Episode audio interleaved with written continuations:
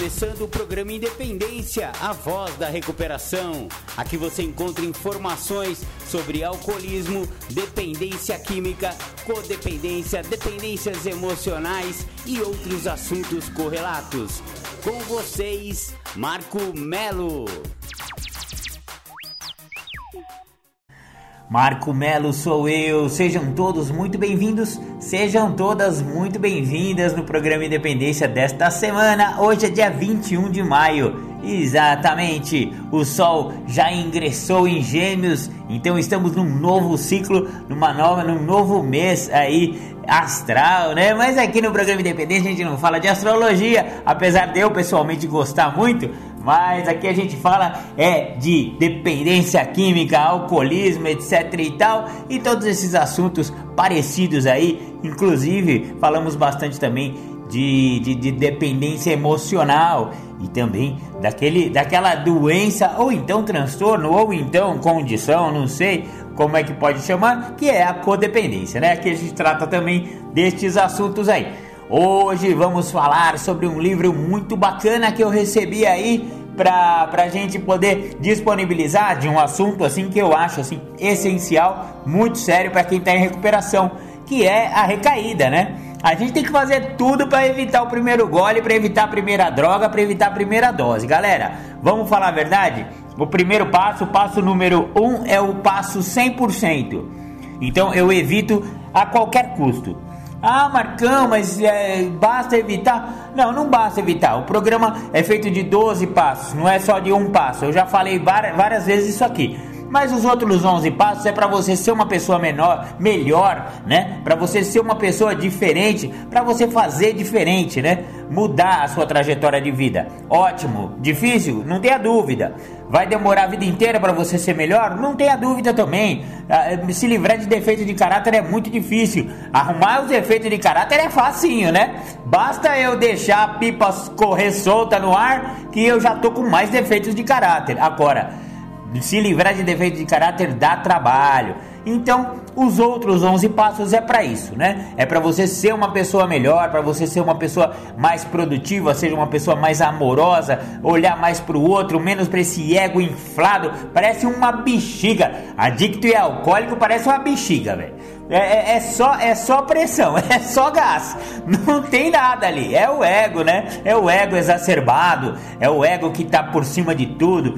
Mas no programa de 12 passos serve para a gente estourar essa bexiga do ego e focar no eu. O eu é o que deve comandar esse corpo. Ô companheiro, companheirinha, é o eu que comanda, não é o ego, né? Então é para isso que são os outros 11. Mas o passo 1, o passo 1 ele tem que ser 100%, senão eu volto a usar. Se eu voltar a usar, eu tenho uma doença incurável, progressiva e fatal, e por ela ser fatal eu vou morrer se eu voltar a usar. É assim tão rápido, Marco Melo? Não, não é assim tão rápido, às vezes é. Eu conheço um que recaiu hoje, tava morto amanhã. E não são só, não foi só um caso não, são vários casos assim. Então, é mortal no sentido que o cara bate a nave, já tá um tempo em recuperação ou tá um tempo sem usar, dá aquela vontade, quer, quer usar tudo que não usou nesse tempo que tá limpo num dia só, né? E aí, o que, que acontece? Ou dá uma overdose, ou o cara enche a cara além da conta e vai dirigir, pega a moto e acaba num poste aí, ou então vai arrumar confusão, vai trocar tiro com polícia, vai, vai tomar tiro de traficante, vai tomar paulada na rua. Ah, olha, o adicto e o alcoólico, quando recai, é muito perigoso. Então, vamos evitar o primeiro gole a qualquer custo. E é por isso que o programa de hoje vem trazer um livro muito bacana, um e-book do My Journey. Exatamente, My Journey juntamente com o Como Onde Trata, tenho o prazer de apresentar esse e-book sobre prevenção da recaída em álcool e drogas.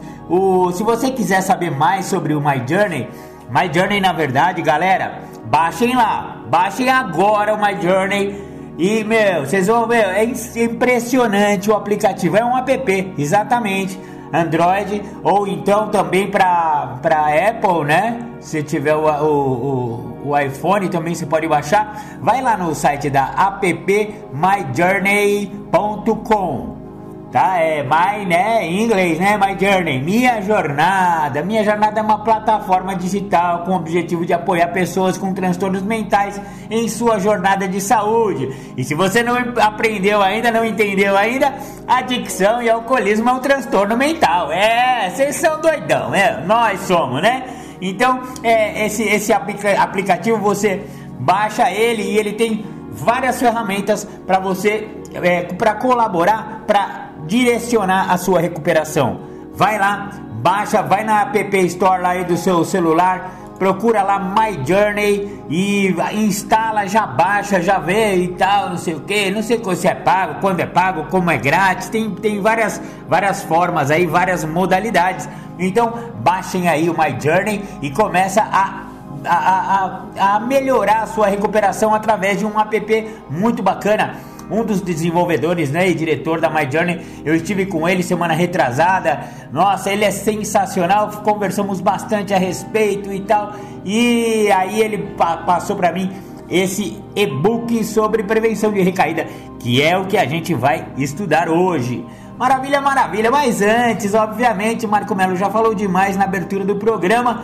Eu já, já vou mandar um abração pro meu querido amigo Rodrigo Dias. Ele me mandou uma música nova. É, música nova do Rodrigo. Ele é de Sete Lagoas, casou a semana passada. Parabéns pelo casório novamente, Rodrigão. Fez uma homenagem aí ao programa Independência nessa música e logo mais eu vou passar para vocês. Mas na abertura a gente sempre toca aquela do pessoal do NA. Exatamente, nosso amor é de NA. Já já a gente volta. O nosso amor é de NA. O nosso amor é amor puro. O nosso amor é o que há, é luz que ilumina o escuro.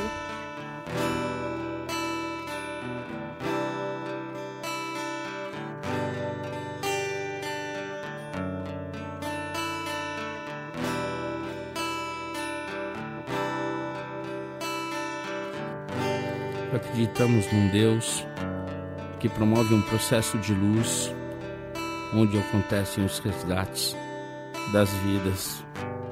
Um Deus que mora em narcóticos anônimos, dentro das salas e dentro dos corações dos adictos em recuperação, para que nenhum adicto morra sem antes conhecer os caminhos de NA. Esse Deus ele tem mensageiros que levam essa mensagem de uma maneira amorosa, porque esse Deus, o nosso Deus, o Deus de NA é só amor. O nosso amor. O nosso amor é de NA. O nosso amor é amor puro. O nosso amor é o que há. É luz que ilumina o escuro. O nosso amor veio dos guetos, viadutos, bares e favelas. O nosso amor é azul e branco, dos becos. O nosso amor é do Deus da aquarela.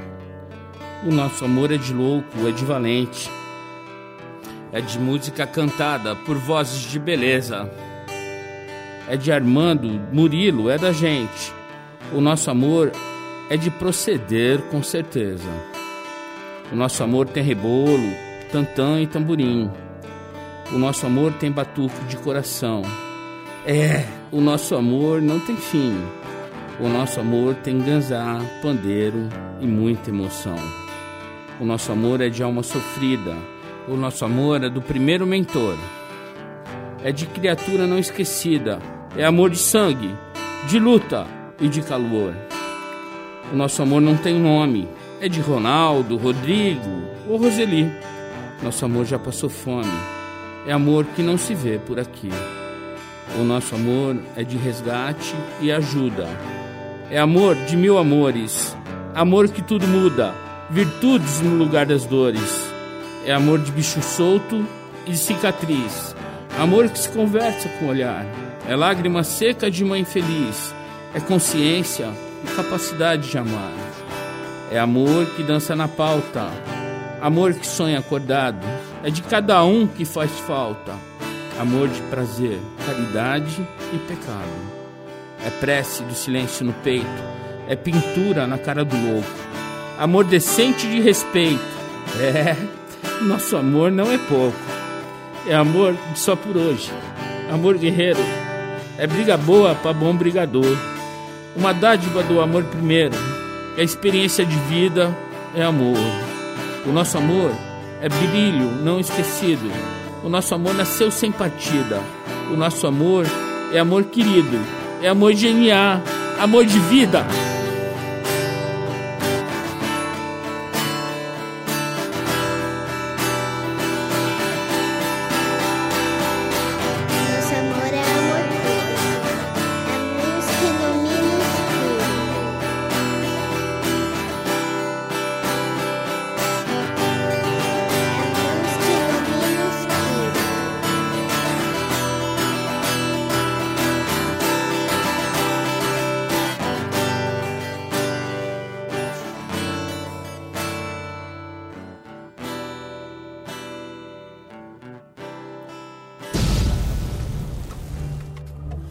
Você que ouve o programa Independência, convido a ouvir pelas plataformas de podcast. O programa Independência está no mixcloud.com barra programa Independência. Estamos no anchor.fm barra Marco Tracinho Melo.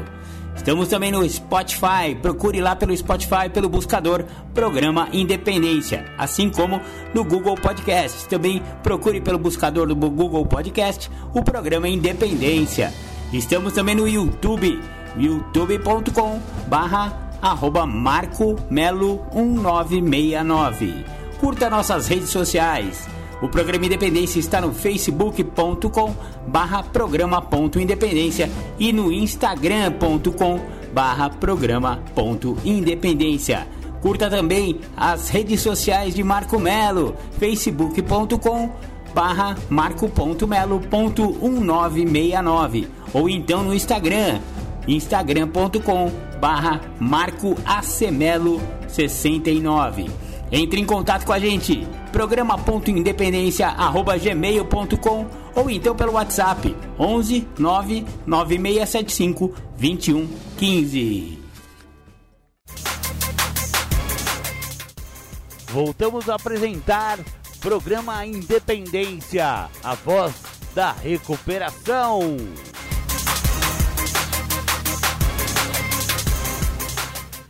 Legal, você ouviu Nosso Amor é DNA. Essa música é uma gracinha, eu acho essa menina a coisa mais linda do mundo e é por isso que o programa Independência começa com esta música. Mas sem mais delongas, vamos para o e-book. Eu acho que dá para você baixar também esse e-book, mas tem que, acho que tem que instalar lá o My Journey no seu celular ali, deve ter acesso ao e-book. Não sei como que faz não, porque eu tenho lá onde eu trabalho o, o, esse, essa plataforma mais para o administrador, porque você tem um, uma pelo site você consegue é, administrar vários é, várias pessoas. Quando você tem uma clínica de recuperação ou quando você trabalha com pessoas em recuperação, você pode monitorar a recuperação de várias pessoas. Então, por exemplo, né, a pessoa tem um, um, um esse aplicativo no celular dele e ele coloca lá qual que é o lugar de risco dele. É, é tipo assim, se eu chegar perto da Cracolândia é perigoso para mim. Então eu boto lá, ó, Santa Ifigênia, todo aquela, aquele redondo ali, né? Por exemplo, né? Tô citando um exemplo. Se por acaso eu pisar dentro da linha de que eu, que eu defini como minha área de risco, o aplicativo vai apitar e vai mandar também para esse administrador, vamos chamar assim de padrinho do My Journey, para ele falar, ó, o cara entrou lá, mano. O cara tá lá no pico de uso dele, mano. Aí você dá aquela ligada pra ele, ô, mano, o que, que você tá fazendo aí, velho? Sai daí, velho. Vamos, pera aí, tô passando aí, vamos tomar um café, vamos trocar ideia, não vai? Não vai usar o bagulho, velho. Não vai usar esse negócio, não, que você vai se lascar. E aí que tá. My Journey tem várias ferramentas muito interessantes e lá eu acho que você consegue também ver esse e-book aqui, esse e-pub e tal. Não é e-pub, não, é e-book mesmo. É, bora lá. Então, o My Journey é junto com o como onde trata também é um aplicativo, né? Então vamos lá. Pressões externas. O convívio com pessoas que ainda usam drogas ou o ambiente onde costumava se usar drogas antes de se tratar pode gerar pressão e influenciar a recaída. Pressões internas, sentimentos negativos, como ansiedade, tristeza ou frustração, podem levar à busca do alívio no uso de álcool ou drogas. Dificuldade em lidar com as emoções. Sentir dificuldade em lidar com as emoções após um período de abstinência pode levar a uma recaída. Falta de suporte. A ausência de suporte emocional ou a ausência de um ambiente saudável pode dificultar a manutenção da sobriedade. Esperamos que com, essa, com esse estudo, né, possa ser uma fonte valiosa de informações aí para vocês evitarem a recaída. Identificando os sinais de recaída. A prevenção começa com a capacidade de identificar os sinais precoces de uma possível recaída. Estes sinais podem ser emocionais, físicos ou comportamentais, e quando identificados precocemente podem ajudar a pessoa em recuperação a tomar medidas para evitar a recaída. Aqui estão alguns sinais comuns de recaída que a pessoa em recuperação deve estar ciente. 1. Um, identificando sinais de recaída. Sentimento de desesperança ou desamparo. A pessoa pode começar a sentir-se desesperançada ou impotente, mesmo que as coisas estejam indo bem dificuldade em lidar com as emoções.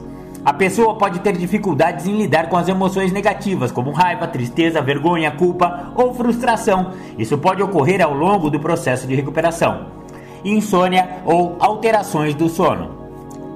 Problemas para dormir ou experimentar alterações no padrão de sono são ocorrências a serem observadas. Ó, oh, galera, a minha amiga Dani, é, especialista também em dependência química, né? E colaboradora do programa, ela sempre fala sobre isso. Higiene do sono é uma coisa muito importante na recuperação.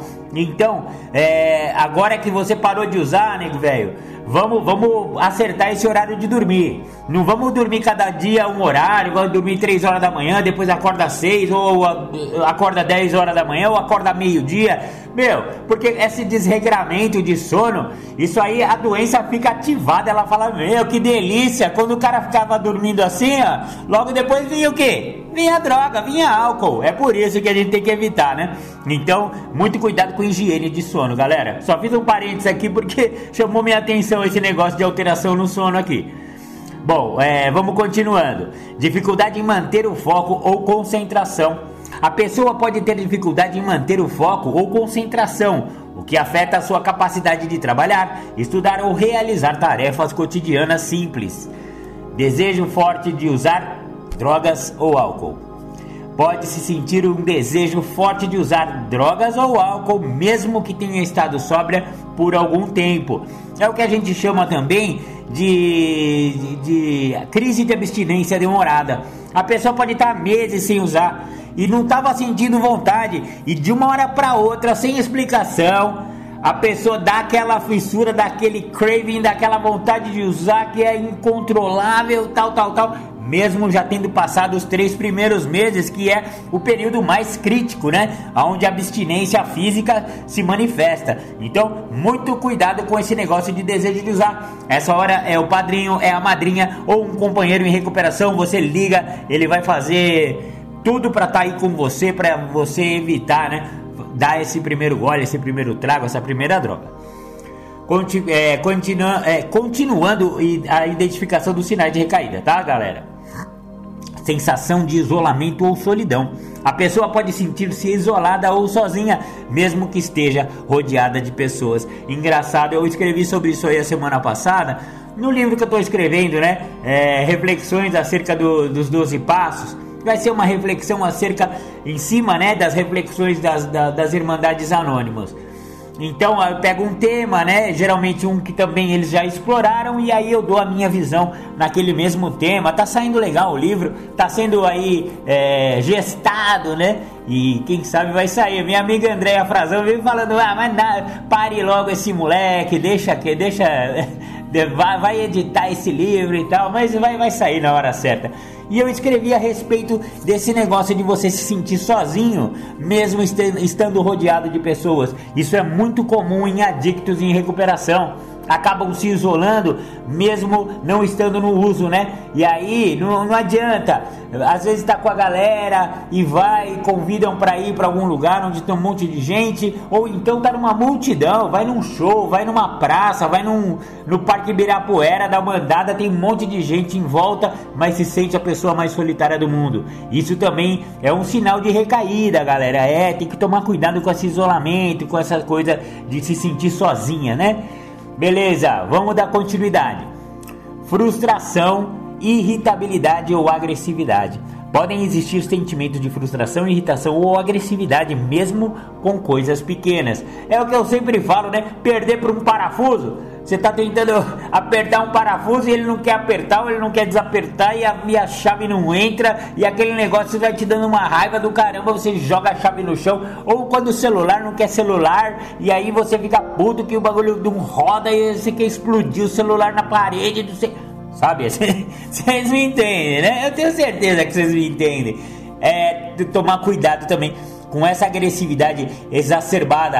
É, é demais, né? Vamos, vamos falar a verdade? É muita raiva. Então a raiva tem que ser uma coisa muito bem, é, primeiro, identificada para a gente saber quais são os fatores e quais são os padrões de raiva que a gente tem, para a gente lidar com isso, porque faz parte daquele triângulo da auto-obsessão, né? A gente sabe muito bem disso, é só lembrar daquele P lá, o triângulo da auto-obsessão.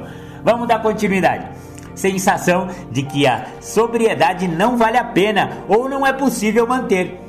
Começa a sentir que a sobriedade não é possível de manter ou que os benefícios de estar sóbria não, é, não são suficientes para compensar os desafios da recuperação. Ao identificar um ou mais desses sinais, é importante que busque ajuda imediatamente, antes que a recaída se torne uma realidade. A pessoa em recuperação pode falar com um terapeuta, um médico ou um membro de sua rede de apoio para obter orientação e suporte. Então, se você tem uma rede de apoio bacana, tem que procurar, né, o seu psicólogo, o seu psiquiatra.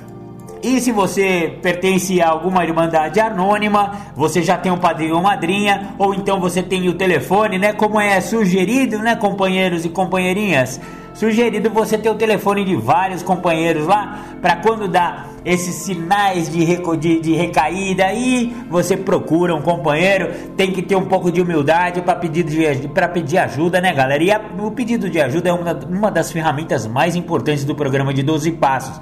Então, não se acanhe, não fique com vergonha, ou então não se auto-sabote, porque tem muito a ver com autossabotagem também isso, tem a ver com o botão do foda-se. É, pega lá o programa Independência que foi falado sobre o botão do foda, do foda-me, né? É, foi assim que eu chamei o programa Independência lá. Vai lá e lembra desse negócio aí, ou então comendo pelas beiradas, que também tem a ver com esse negócio. Se você identificar essas é, to, todas essas, esses sinais, né, esses sintomas da recaída, galera, não vamos nos acanhar, vamos ser mais humildes e vamos usar a ferramenta do pedido de ajuda. Maravilha, maravilha. Agora a gente vai ouvir mais um som. O que, que eu vou botar para nós aqui? Ah, sim, eu vou botar do Rodrigo. Vou botar do Rodrigão, Rodrigo Dias. É, são os 12 passos. É muito bacana e tem uma homenagem pro programa Independência. Beijo no coração aí, Rodrigo. Muito obrigado, viu, velho? Sou Rodrigo Dias Sete Lagoas, dedico essa música a todas as pessoas que estão em recuperação do vício.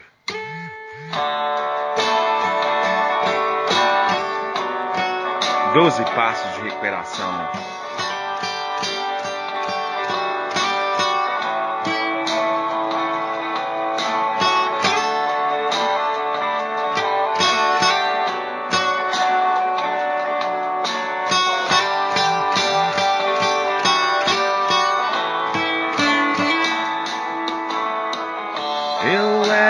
Escravo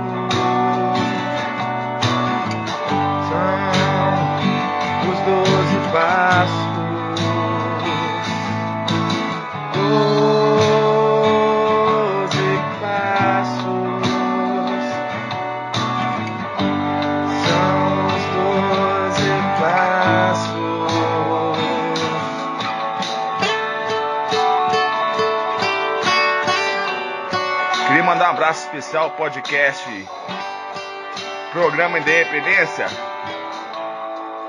Tem muito me ajudado. Valeu, Programa Independência. Rodrigo Dias, Sete Lagoas.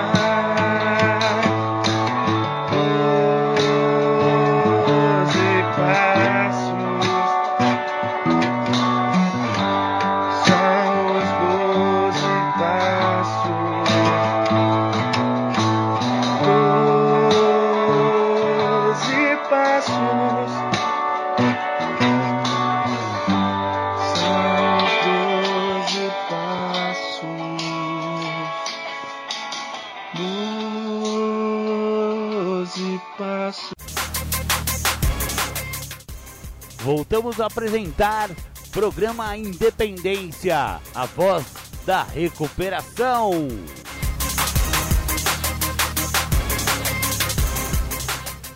Legal, você ouviu Rodrigo Dias de Sete Lagoas, são os Doze Passos. Nossa, emocionante quando eu ouvi essa música pela primeira vez. Eu falei, putz, que legal, né, cara? Se o programa Independência ajudar uma pessoa, ajudar uma pessoa a ficar sóbria, não tô falando de, de fazer essa pessoa, porque não tem esse poder, né, galera? A única, a única pessoa que tem o poder de se, de, de, de se tornar sóbria é a própria pessoa. A terceira tradição é exatamente isso, né? O único requisito para ser membro é o desejo de parar de usar ou de beber. Então, é apenas a pessoa que pode fazer a pessoa parar de usar e beber. Só que a informação eu acho assim muito importante e é por isso que eu fui fazer faculdade de jornalismo, né, galera? Porque eu, eu sou um, um aficionado por informação. Eu acho que a gente tem que ter muita informação quando a gente está querendo fazer qualquer coisa na vida, tá, galera? Não é só dependência química, não. Mas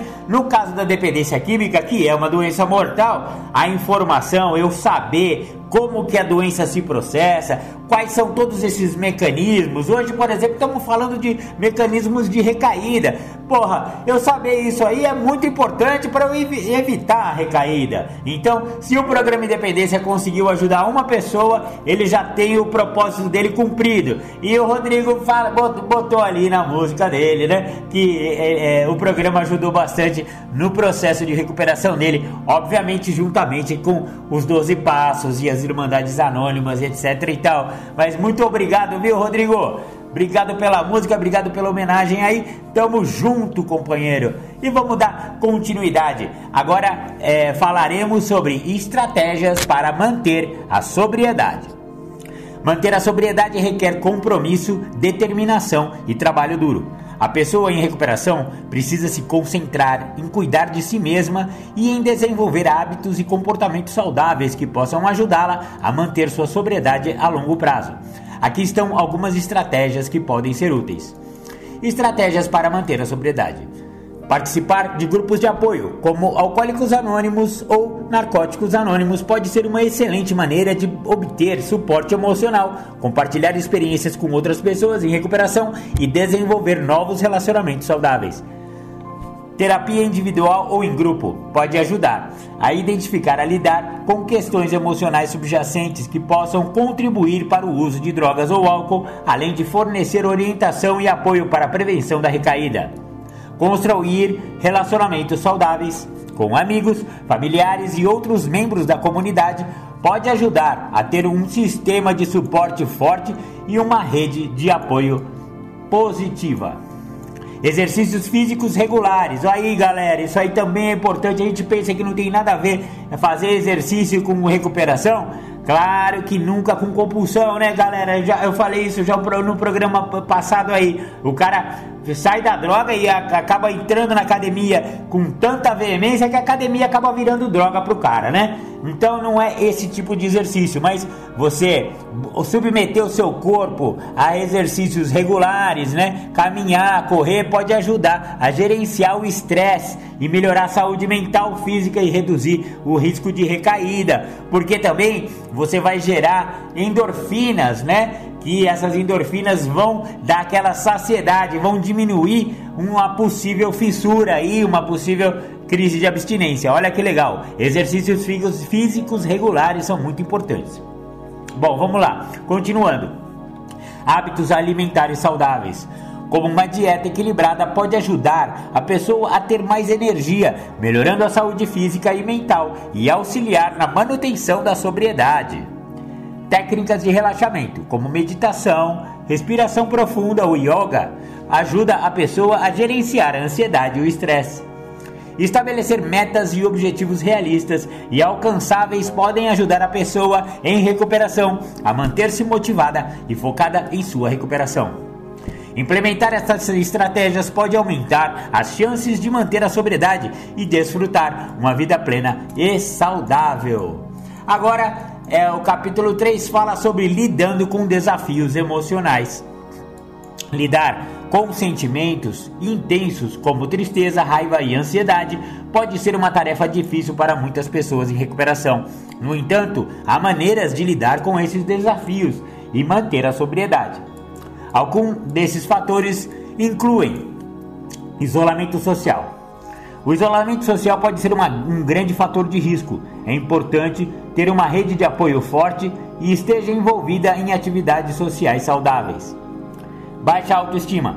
A baixa autoestima pode levar a comportamentos destrutivos, incluindo o uso de álcool ou drogas. Deve-se trabalhar para desenvolver uma autoestima positiva e saudável. Complacência.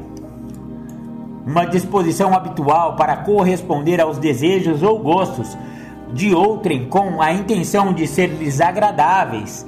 A complacência é um grande fator de risco para a recaída.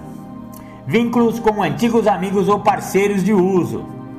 Manter contato com amigos e parceiros de uso do passado pode ser um grande desencadeador para a recaída. É importante que a pessoa em recuperação mantenha distância de pessoas e situações que possam representar uma ameaça. Aí é, é básico, né, galera? São os evites, né? Evitar pessoas, lugares e hábitos. Aí, ó. Pessoas e, e, lugares e hábitos tá aí. Vínculos com antigos amigos e parceiros de uso. Poxa, Marcão, mas eu vou ter que largar o Zé e os caras agora, mano, só porque eu entrei em recuperação? Olha, depende. Depende quem é o Zé e quem são os caras, mano. Se o Zé e os caras continuam usando, se o Zé e os caras são adictos da ativa, sinto muito, mas se eles forem realmente seus amigos, eles vão entender que você tem que se afastar deles. É, não tem, não tem para onde correr, meu.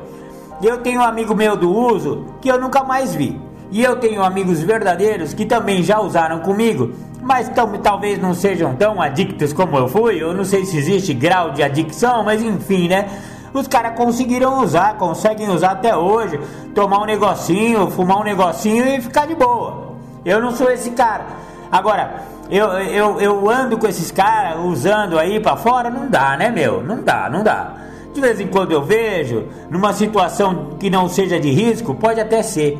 Eu evito, mas pode até ser. Mas lugares, pessoas e hábitos, vamos evitar que isso aí evite, né? Lidando com desafios emocionais. Falta de rotina. A falta de rotina e estrutura pode levar a comportamentos impulsivos e ao uso de álcool ou drogas. É importante que a pessoa em recuperação desenvolva uma rotina saudável e estruturada para ajudar a manter a sobriedade. Então, é, ah, meu, mas Marcão, eu ainda tô desempregado, então minha rotina tá foda, eu fico em casa o dia inteiro, minha mãe enchendo o saco, meu cachorro cagando, eu, meu, viu? Vamos falar a verdade, se você não tá empregado, você tem que fazer, é, e você quer um emprego, né? Tem que também perguntar primeiro isso, né? É a mesma coisa que perguntar se o cara quer ficar limpo. Primeiro você pergunta aí, quer, você tá afim de ficar limpo, mano? Você precisa ficar limpo, você quer ficar limpo? Ah, então você vai ter que fazer um monte de coisa. A mesma coisa é o emprego. Você quer arrumar um emprego? Então, filhão, a sua rotina tem que ser em torno de arrumar um emprego. Não dá para arrumar um emprego parado lá, dormindo até 11 horas da manhã, né, meu? E, e não mandando currículo, por exemplo, né? Então, hoje em dia, o emprego é mais por currículo via e-mail. Então você vai acordar cedo, você vai preparar um currículo exemplar, exemplar. Diagramar ele bonito. Não pode ser aquele arquivo do Word horroroso, né, meu? Você vai fazer, pega um modelinho da hora, mano. Põe os seus dados lá. Põe, seja o mais honesto possível. Põe os seus objetivos, enfim. Prepara um currículo da hora. Faz um perfil da hora no LinkedIn sabe? É, faz é, tudo possível para você aumentar a sua taxa de empregabilidade. Ó, oh, Marco Melo dando alguns, alguns conselhos a respeito de arrumar emprego. Mas você acha, você sabe, isso aí tem a ver com a falta de rotina. Então, já que você não está empregado no momento, empregue-se, cara. Aumente o seu, a sua taxa de empregabilidade, construa um, um currículo bacana e, meu, e, e corre atrás, filhão. Bota a sua rotina para trabalhar nisso aí. Aí eu tenho certeza que a sua mãe vai parar de te encher o saco, porque você não vai estar tá nem em casa, você vai estar tá indo visitar, indo fazer é, é, entrevista e o caramba, né, meu? Se você não, não, não sair pra rua, você não vai ser visto, filhão.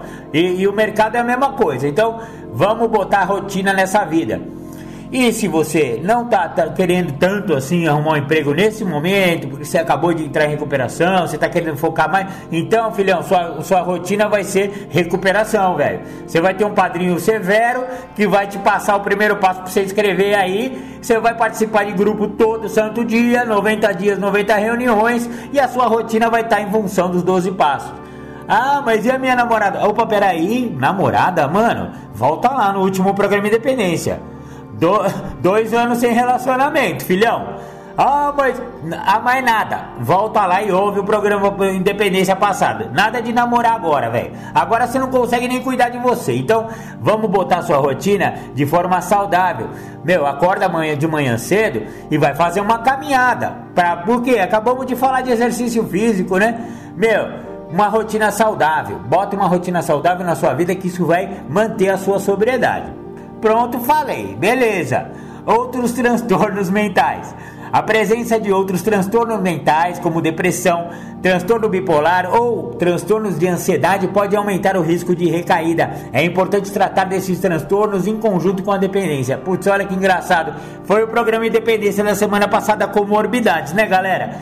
Ouçam lá o programa, se você não ouviu, ouça o programa Comorbidade, que foi um programa inteiro falando sobre isso aqui. Outros transtornos mentais junto com a adicção. A adicção às vezes pode estar escondendo um transtorno de ansiedade, ou então um, um transtorno bipolar, uma depressão, uma síndrome de pânico, etc e tal. E essas coisas concomitantes com a adicção, a pessoa está em recuperação, mas também tem isso, meu. Você tem que estar tá tratando também o seu outro transtorno Porque o seu transtorno 00 é o transtorno da, da adicção, da, da, do alcoolismo. Esse aí é o 00, filhão. Esse aí, se você não tratar, você volta a usar e voltou a usar, você vai morrer e aí vai também ouvir o programa Independência sobre morte, que fala justamente da nossa doença ser fatal. Agora mais um, mais um ponto aqui: estresse. O estresse pode ser um grande desencadeador para a recaída. É importante que a pessoa em recuperação aprenda técnicas de gerenciamento de estresse para evitar a recaída. Com um plano de prevenção de recaída bem elaborado, a pessoa pode se sentir mais confiante e preparada para enfrentar os desafios que possam surgir no caminho da sobriedade. Legal, no próximo bloco a gente vai matar esse, esse livro aqui e começando pelo capítulo 4, Prevenindo Recaídas e Situações de Risco. Agora a gente vai ouvir mais um som que bota, eu vou botar hoje, só por hoje não vou mais morrer, já que a nossa doença é fatal.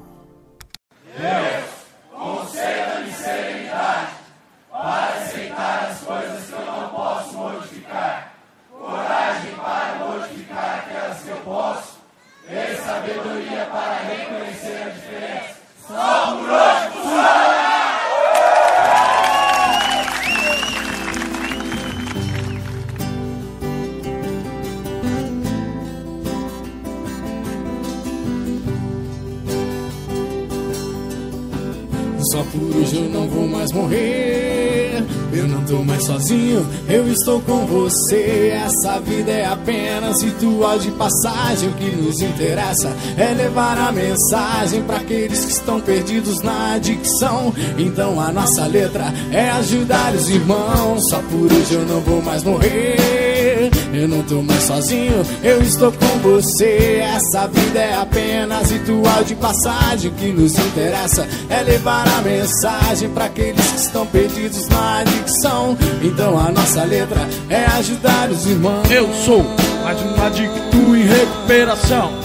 E tô aqui só pra falar de gratidão, porque hoje eu tô vivo, eu tô em paz, eu quero muito mais.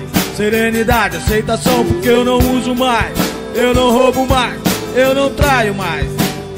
Eu quero muito mais, quero saber por que você não ouve o que o padrinho tá dizendo. Então fique sabendo, vai continuar sofrendo, vai. O longo alcance tá aí, e o HI o IP. E quem não tiver no propósito vai se perder. Só por hoje eu não vou mais morrer. Sozinho, eu estou com você. Essa vida é apenas ritual de passagem. O que nos interessa é levar a mensagem para aqueles que estão perdidos na adicção.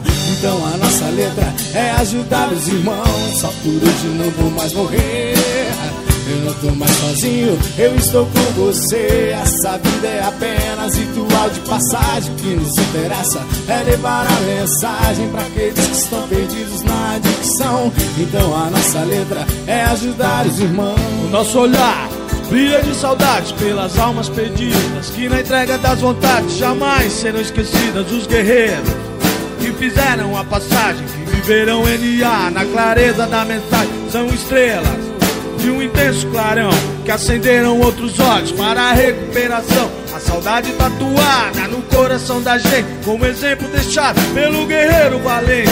Uma voz ainda ecoa bem baixinha: o amor e a paz. Minha companheira Moniquinha, já são muitos. Aqueles que se foram, que deixaram esse mundo de maneira honrosa. Eu já sei.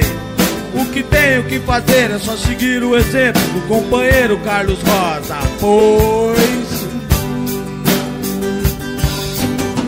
Só por hoje não vou mais morrer. Eu não tô mais sozinho, eu estou com você. Essa vida é apenas ritual de passagem. O que nos interessa é levar a mensagem para aqueles que estão perdidos na adicção. Então a nossa letra é ajudar os irmãos. Só por hoje não vou mais morrer. Eu não tô mais sozinho, eu estou com você. Essa vida é apenas ritual de passagem. O que nos interessa é levar a mensagem para aqueles que estão perdidos na adicção.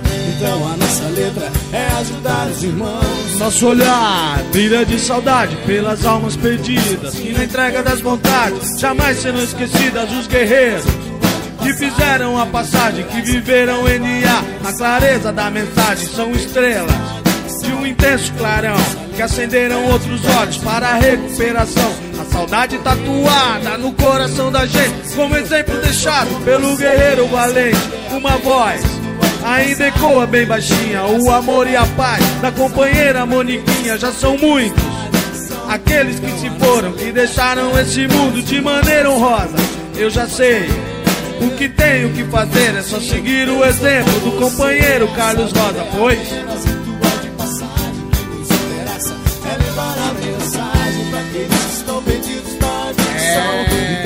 A nossa letra é milagre já foi feito. Agora é só continuar voltando.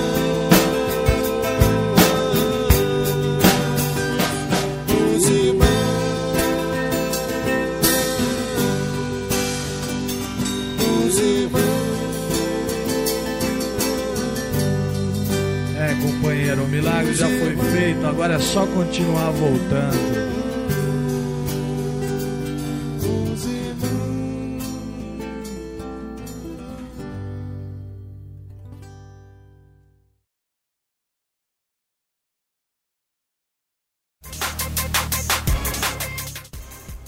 Voltamos a apresentar programa Independência, a voz da recuperação.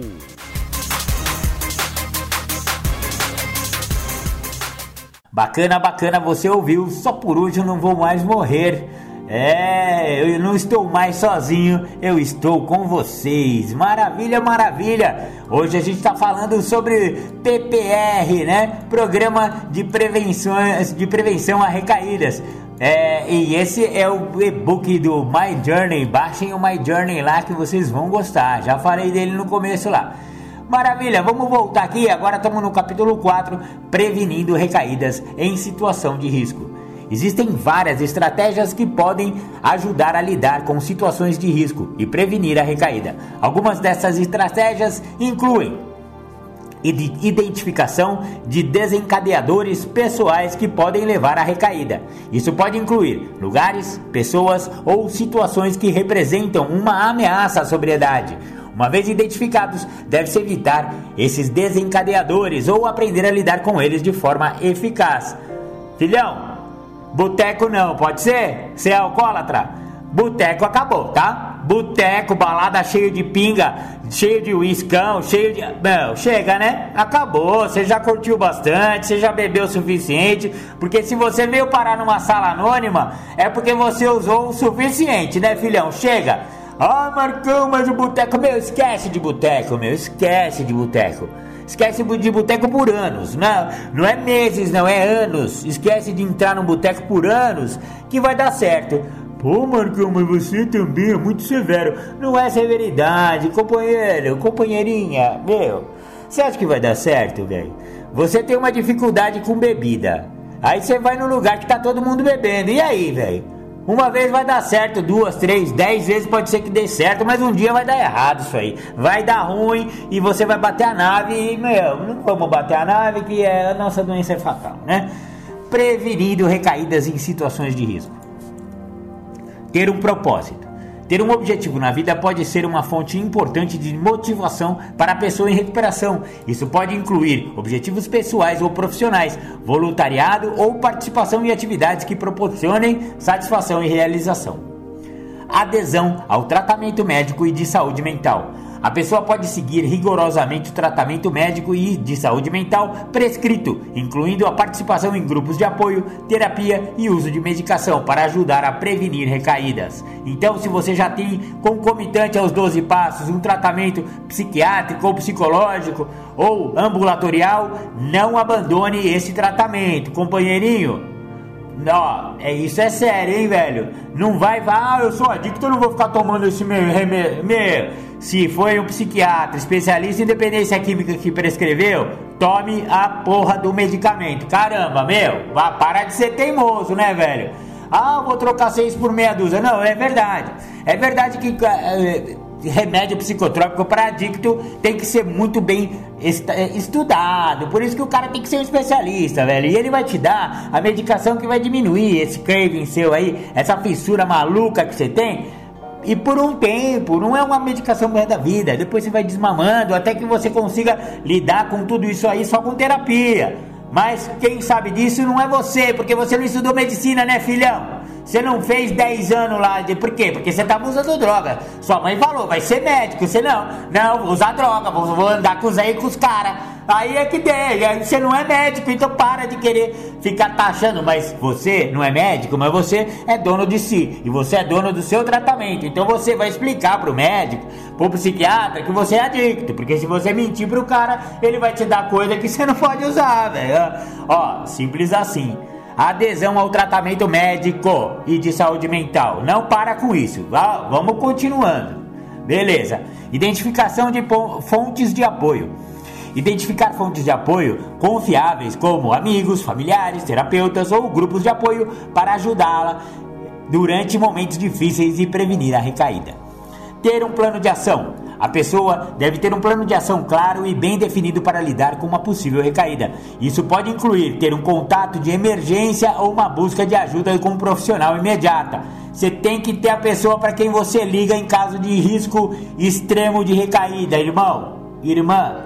Por favor, usa o padrinho, use um companheiro que você confia, uma companheira que você confia e vai falar: Olha, eu posso te ligar, pelo amor de Deus, se me der, me der aqueles cinco minutos terrível. Pode ligar, então tá ligado, liga lá e acabou. Fechou? 5. Lidando com recaídas. Apesar de todos os esforços, a recaída pode ocorrer. É importante lembrar que uma recaída não significa falha ou falta de esforço. Em vez disso, é uma oportunidade para aprender a crescer na recuperação, possibilitando, possibilitando não cometer os mais, mais os mesmos erros que causaram essa recaída. Algumas dicas incluem Perdão.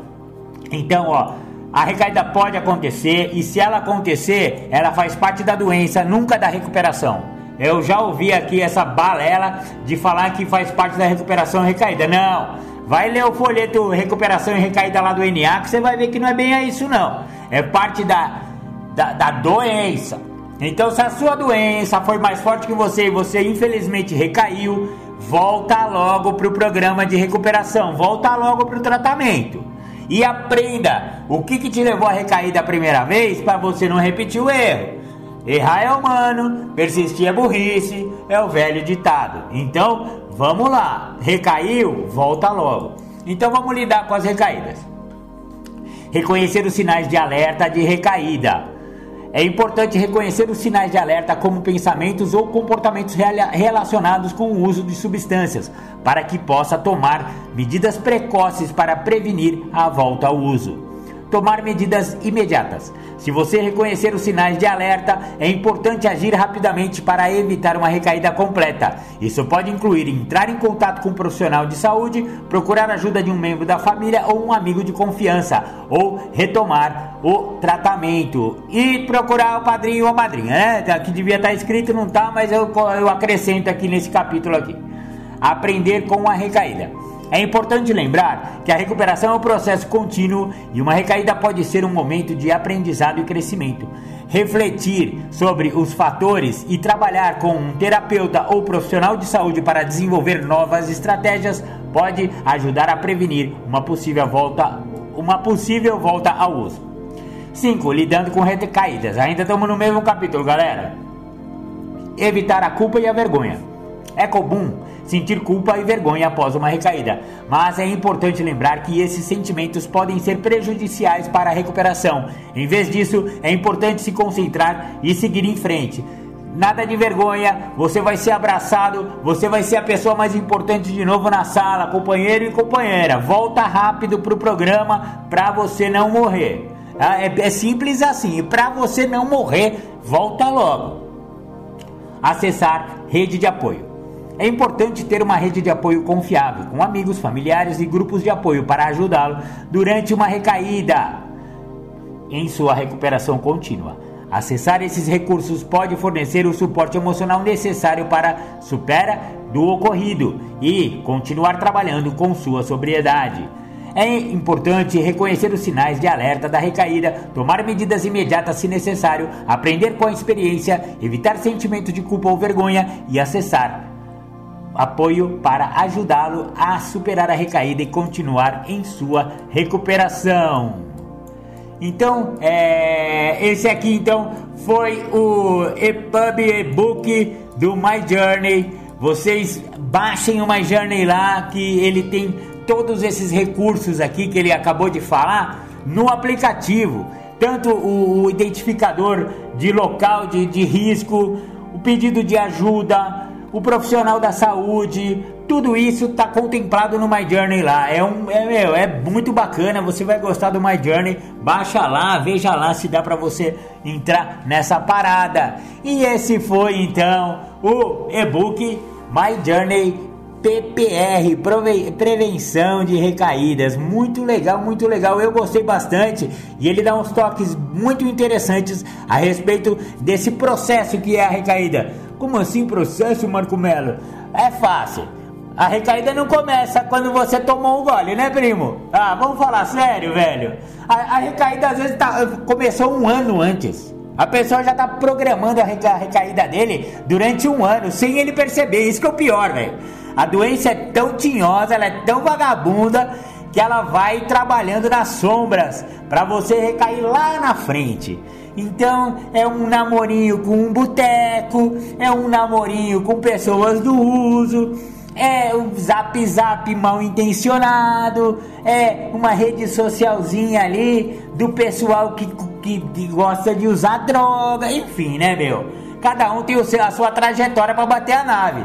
Toma muito cuidado, não batamos a nave. E esse então foi o programa de recaída do My Journey que o programa Independência de hoje trouxe para vocês. Espero que vocês tenham gostado do programa de hoje. Na semana que vem a gente tem mais programa falando sobre recaída. Não, recaída não. Dá para semana que vem. Eu nem sei o que, que eu vou falar porque esse assunto vai vir aí durante a semana. Inclusive a minha amiga Andréa Frazão colaboradora do programa Independência, tem me ajudado bastante. A gente fica, fica batendo papo lá e pensando em temas novos, porque, meu, hoje é o programa Independência 194, estamos chegando em 200 programas. São muitos assuntos que já foram tratados. Às vezes a gente dá uma repetidinha em algum assunto, traz uma abordagem diferente de um mesmo assunto, mas é, é difícil de pensar em, em, temas. Aliás, se vocês seguirem a gente lá nas nossas redes e tal, vocês podem também sugerir temas para o programa Independência. Participem mais do programa, galera. Você que ouve aí, entra lá no zap zap do, do, do programa, né? Manda um zap para mim, ou então manda um direct lá no, no Instagram,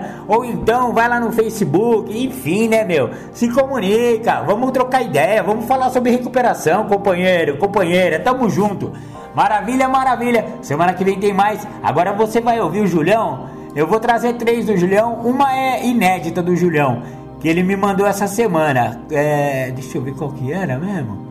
Ah, esqueci. É, mas você vai ouvir o Julião aí, uma inédita. Ele falou uma palavra que não existe, mas eu já mudei o nome da palavra. Enfim, o Julião é muito louco também, ele é que nem eu. Tamo junto, tamo junto. Até semana que vem. Grande abraço, grande beijo. Fiquem com Deus. Tchau, tchau. Voltamos a apresentar programa Independência, a voz da recuperação.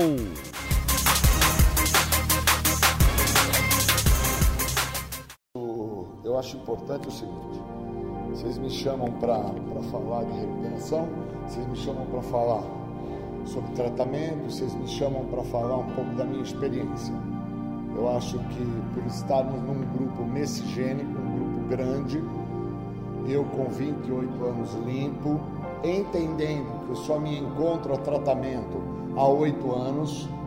E aí alguns aqui podem falar assim, né, na reunião aqui, porra, mas o Júlio tem 28 anos que não faz uso, que é membro da Irmandade, mas ele só está em tratamento há oito. O que, que ele fez com os outros 20? Eu não fiz porra nenhuma. Só fiz merda. Se tem um cara aqui que tem uma capacidade sempre 10% para se prejudicar antes de vocês, esse cara sou eu.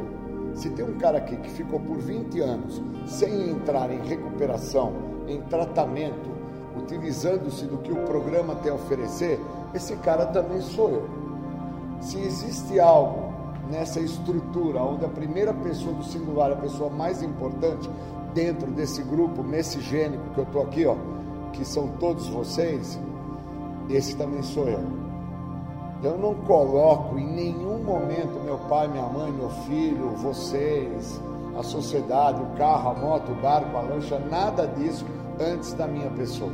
Porque eu coloquei isso por 20 anos antes da minha pessoa e aí eu acabei que eu não consegui me tratar da doença da adicção. E como fala na literatura, eu fui assolado pelo que o programa fala: fama, prestígio e poder.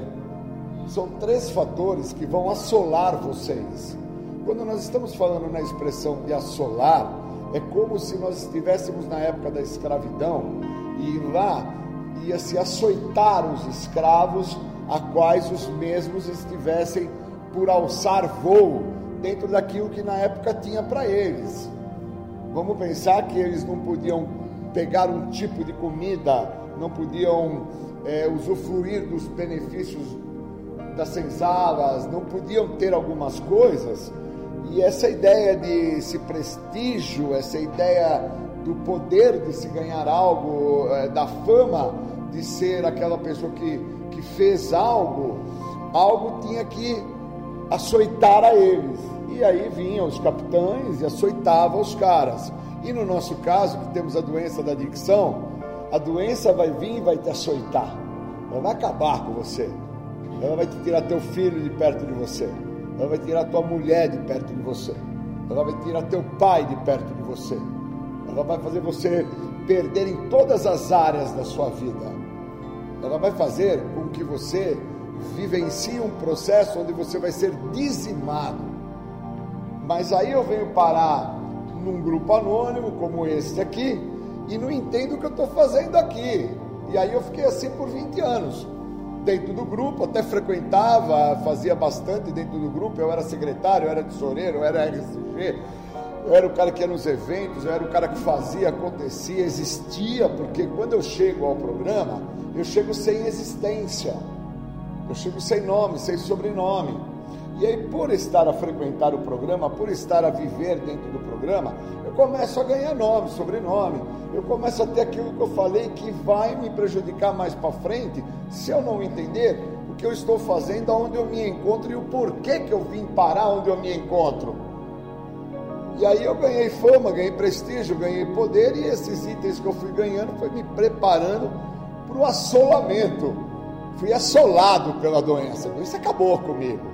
E o interessante é que ela me destrói não fazendo uso. Eu, com 20 anos limpo, eu chego ao ápice da loucura e aí eu busco uma saída fácil e rápida, que eu vejo que muitos dos membros deste grupo optam pela saída fácil e rápida, buscando usar álcool, buscar usar droga, buscar fazer qualquer uso de qualquer substância psicoativa.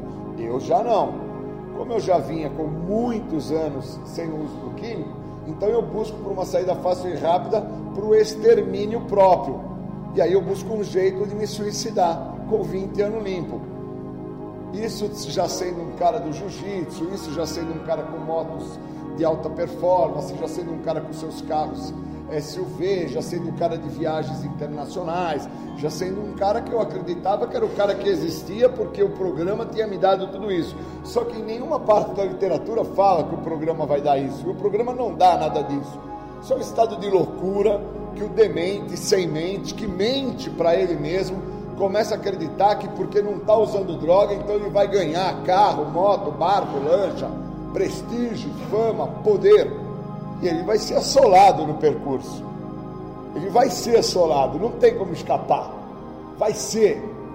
E aí quem é que sobra né, nessa parada toda? Só sobra aqueles que realmente entendem aonde eles se encontram, porque eles se encontram num programa de passos, que não é um programa para parar de usar droga, é um programa para você não voltar a usar. E uma característica do cara que vai tomar pau aqui dentro de narcóticos anônimos, dos alcoólicos anônimos, dos comedores compulsivos anônimos, dos devedores anônimos, qualquer irmandade de 12 passos, uma característica do cara que vai tomar pau é o cara que acha que veio para cá para parar.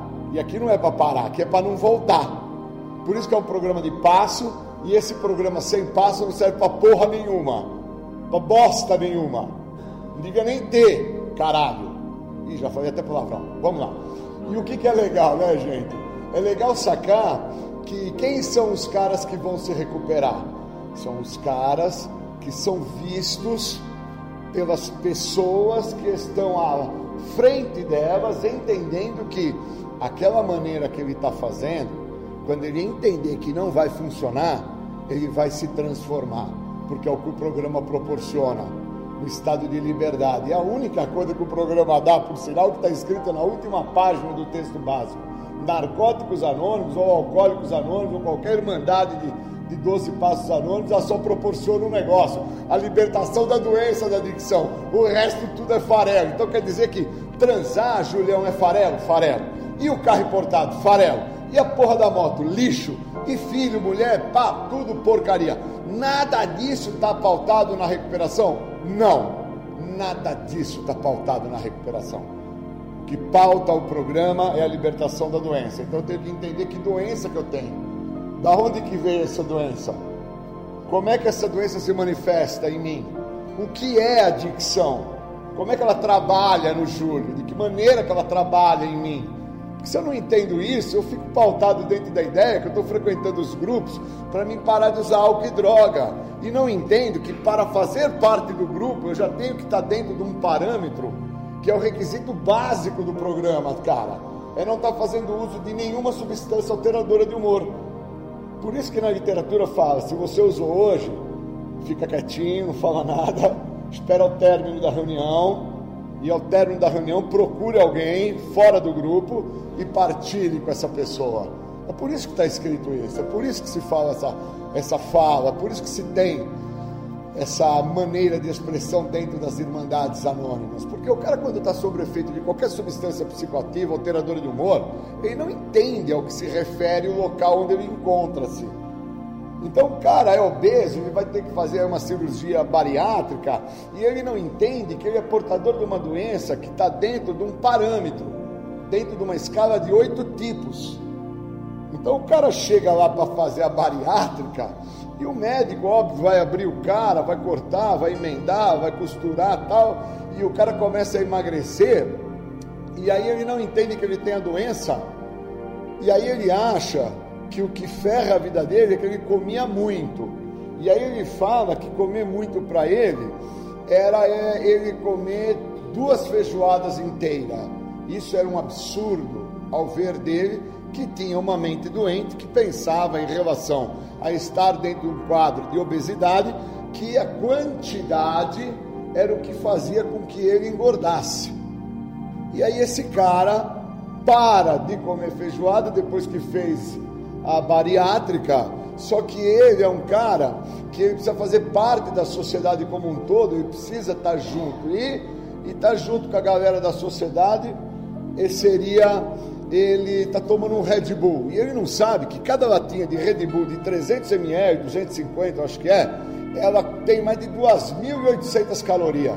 Então, quando esse cara que é doente, o demente que mente por semente, ele toma cada latinha de Red Bull, ela tem maior propriedade em relação a uma questão calórica do que a feijoada que ele comia, que era dentro de uma bacia, de tanta coisa que ele separava na hora lá que ele ia almoçar. Então esse cara por dia, ele começa a tomar três, quatro latinhas de Red Bull, ele vai engordar três vezes mais do que as duas feijoadas que ele comia uma vez por semana.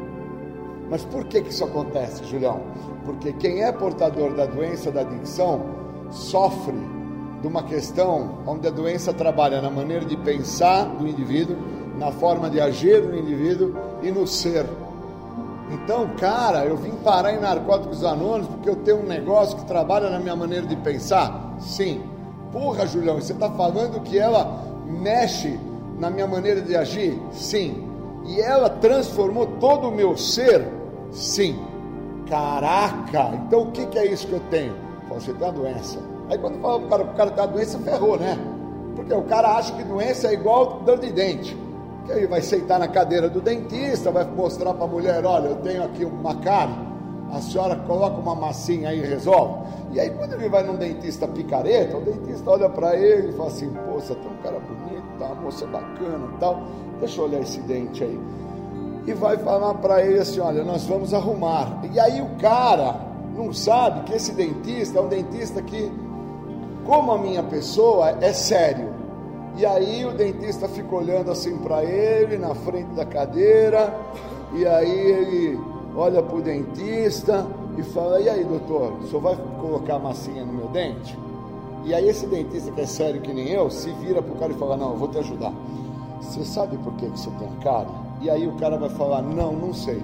Você é porco, você é sujo, você não escova dente, você é fedido, sua boca fede, você não faz um, um bochecho, você não passa listerine, você é uma merda, uma desgraça.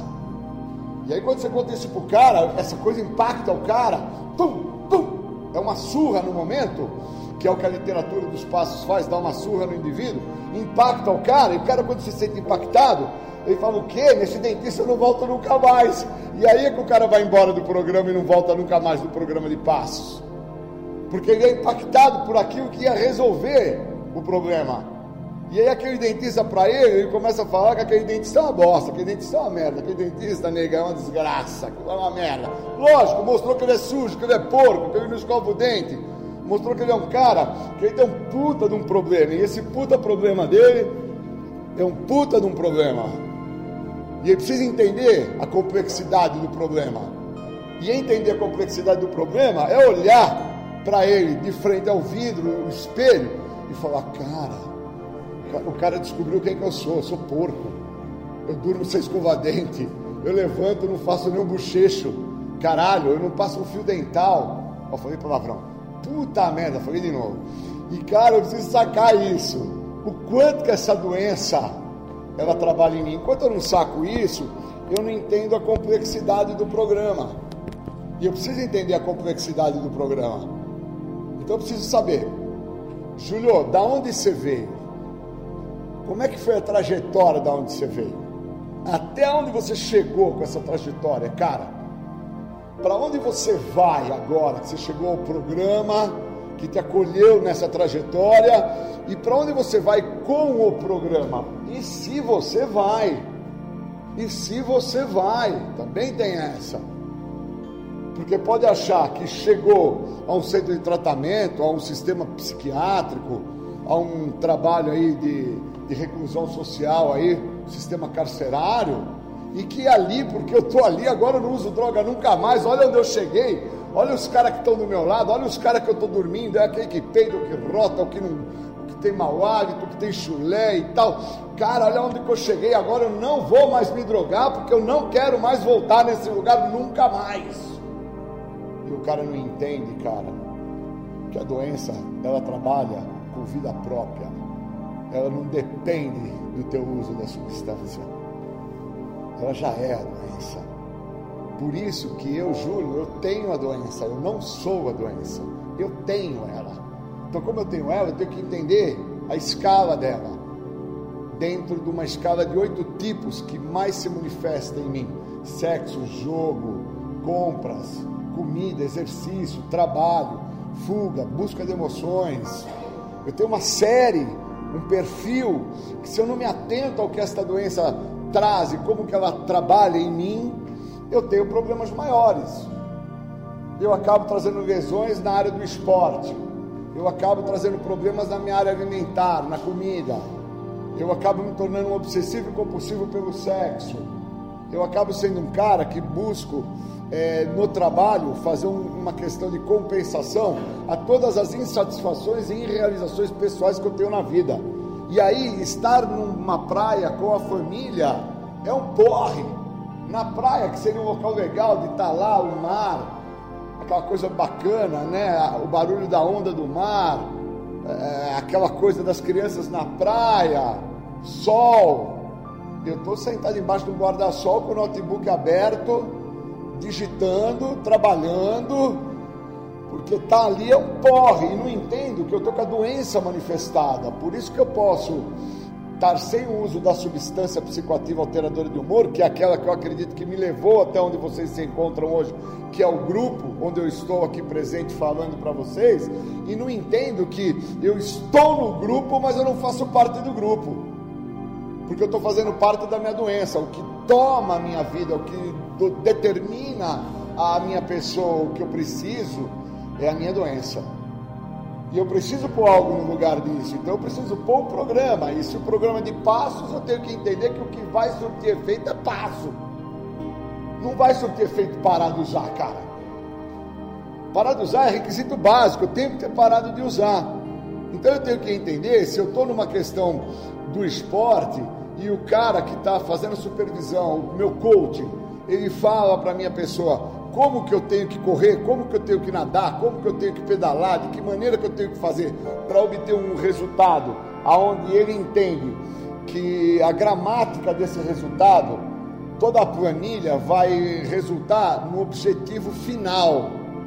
Por isso que a doença, o, o objetivo final da doença é dizimar a pessoa a qual é portadora dela, é extermínio. E ela extermina de uma forma muito chula, né, cara? Uma forma vagabunda de ser, né? Ela te faz você perder teu filho, tua mulher, faz você perder sua casa, seu trabalho, ela faz você perder tua liberdade, te coloca numa condição e te restringe socialmente. Então, quando eu vou dando a devida atenção para o que o programa tem a oferecer e como que esse programa trabalha e de que maneira que esse programa pode fazer para mudar a minha vida, eu começo a entender onde eu estou me encontrando. Caraca, eu vim parar num centro de tratamento. Porra, olha onde eu cheguei. Na cadeia. Caraca, olha só, eu estava num quadro psiquiátrico, esquizofrênico, um puta de um problema, precisei de ajuda medicamentosa, precisei de um suporte psicoterápico, alopático, caraca, para melhorar a condição a qual eu trazia, nem sabia quem eu era. Agora eu tenho até nome, sobrenome, porra! Agora eu preciso saber o que, que eu vou fazer com isso que eu estou entendendo que eu tenho. Senão eu fico dentro aqui do grupo, achando que só por estar aqui no grupo eu já estou em recuperação e não entendo que eu estou aqui dando um tempo para que esta doença que trabalha por vida própria ela atue e ela vai atuar, porque o grande barato desse entender é que quando vai a pessoa para o centro de tratamento, para o regime psiquiátrico ou para o sistema carcerário, a única coisa que essa pessoa quer, depois de algumas horas, ou dias, ou semanas que ela se encontra no local, é ir embora. Ela só quer uma coisa: eu quero ir embora. É a mesma coisa quando o cara chega da rua para o programa dos anônimos no grupo. Depois de 10, 15 dias que ele está dentro do grupo, que ele já não faz mais uso da substância, que tanto estava assim, ele acreditar, né, que estava afetando a vida dele, ele só quer uma coisa, caralho, não voltar mais pro grupo, porra, ele quer ir embora, caralho. Você acha que o cara quer ficar dentro do grupo, porra? Com os caras que não tem dente, com os caras que não aparenta ser nada, não lembra ninguém, não parece com nada com umas minas feias pra cacete que chega no grupo. Você acha que os caras querem chegar? Não, não quer. E eu fui esse cara. A hora que eu começo a entender aonde que eu cheguei e o que, que aquele local tinha para me oferecer, foi com 20 anos limpo. Foi aí que eu me atentei e falei: caraca, eu estou em narcóticos anônimos, eu faço parte dos alcoólicos anônimos. Eu frequento os neuróticos anônimos, eu sou um cara que tem um problema maior, problema esse que eu nunca identifiquei que eu era portador. Eu tenho uma doença, uma adicção, e a minha adicção ela não está pautada no uso de álcool e droga, ao contrário, o resultado final da minha doença está pautado no uso de álcool e droga. E aí eu vivo dentro de uma subsistência, eu vivo dentro de uma situação como fala na literatura. Com 20 anos é que eu fui me atentar a esta fala de literatura que diz: usamos para viver e vivemos para usar. E aí eu entendo o que é a doença. E aí eu entendo como que essa doença funciona, como que ela trabalha, de que maneira que ela atua. E aí eu consigo entender por que com 20 anos que eu não fazia uso de álcool e drogas, eu chego ao ápice da minha loucura. E no ápice da minha loucura eu busco o suicídio. Com 20 anos. Foi aí que eu me atentei aonde eu me encontrava. E o que eu precisava fazer para parar e o que eu precisava fazer para me transformar. Então, o programa é um programa extremamente lúcido, extremamente de coerência. Só não é para pessoa que não vai ficar limpa. Porque não é limpo do álcool e droga. O que droga é requisito básico de não estar fazendo uso para se entender aonde se encontra. Legal. Então é limpo do que, Júlio? É limpo dentro da maneira de pensar, na forma de agir, no jeito de ser.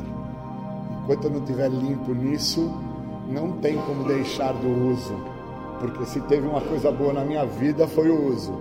Se teve uma coisa importante pra caraca pra mim, foi usar droga. E eu acho bonito quando algumas pessoas falam, nossa, para mim foi uma merda tal. É porque ele não olhou a merda de vida que ele tem, né? Que ele não gosta do pai dele, que ele não gosta da mulher dele, ele não gosta do pinto que ele tem, não gosta da bunda que ele tem, ele não gosta do pé que ele tem, ele não gosta do dente dele, ele não curte o cabelo dele, ele não curte o músculo dele, ele não curte porra nenhuma, ele é um bunda mole. Só que ele também não consegue falar que ele é bunda mole.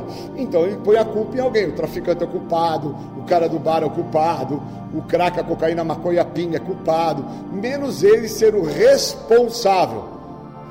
Olha que lindo. O cara entender que não tem culpa, tem responsabilidade. O cara entender que não é um programa que vai fazer com que ele tenha que ter contato com o que ele não fez mas é um contato com o que ele vai ter que fazer. Por isso que a literatura fala: se você quiser ficar limpo, você vai ter que ler mais de uma vez o livro, frequentar mais de uma vez a reunião, ligar mais de uma vez para o seu padrinho, estar tá mais envolvido do que você imagina que você já está no programa. E eu nunca tinha dado essa devida atenção para mim.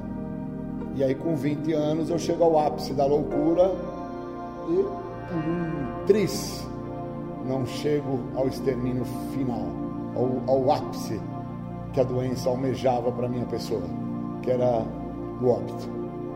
E aí eu me recupero com 20 anos.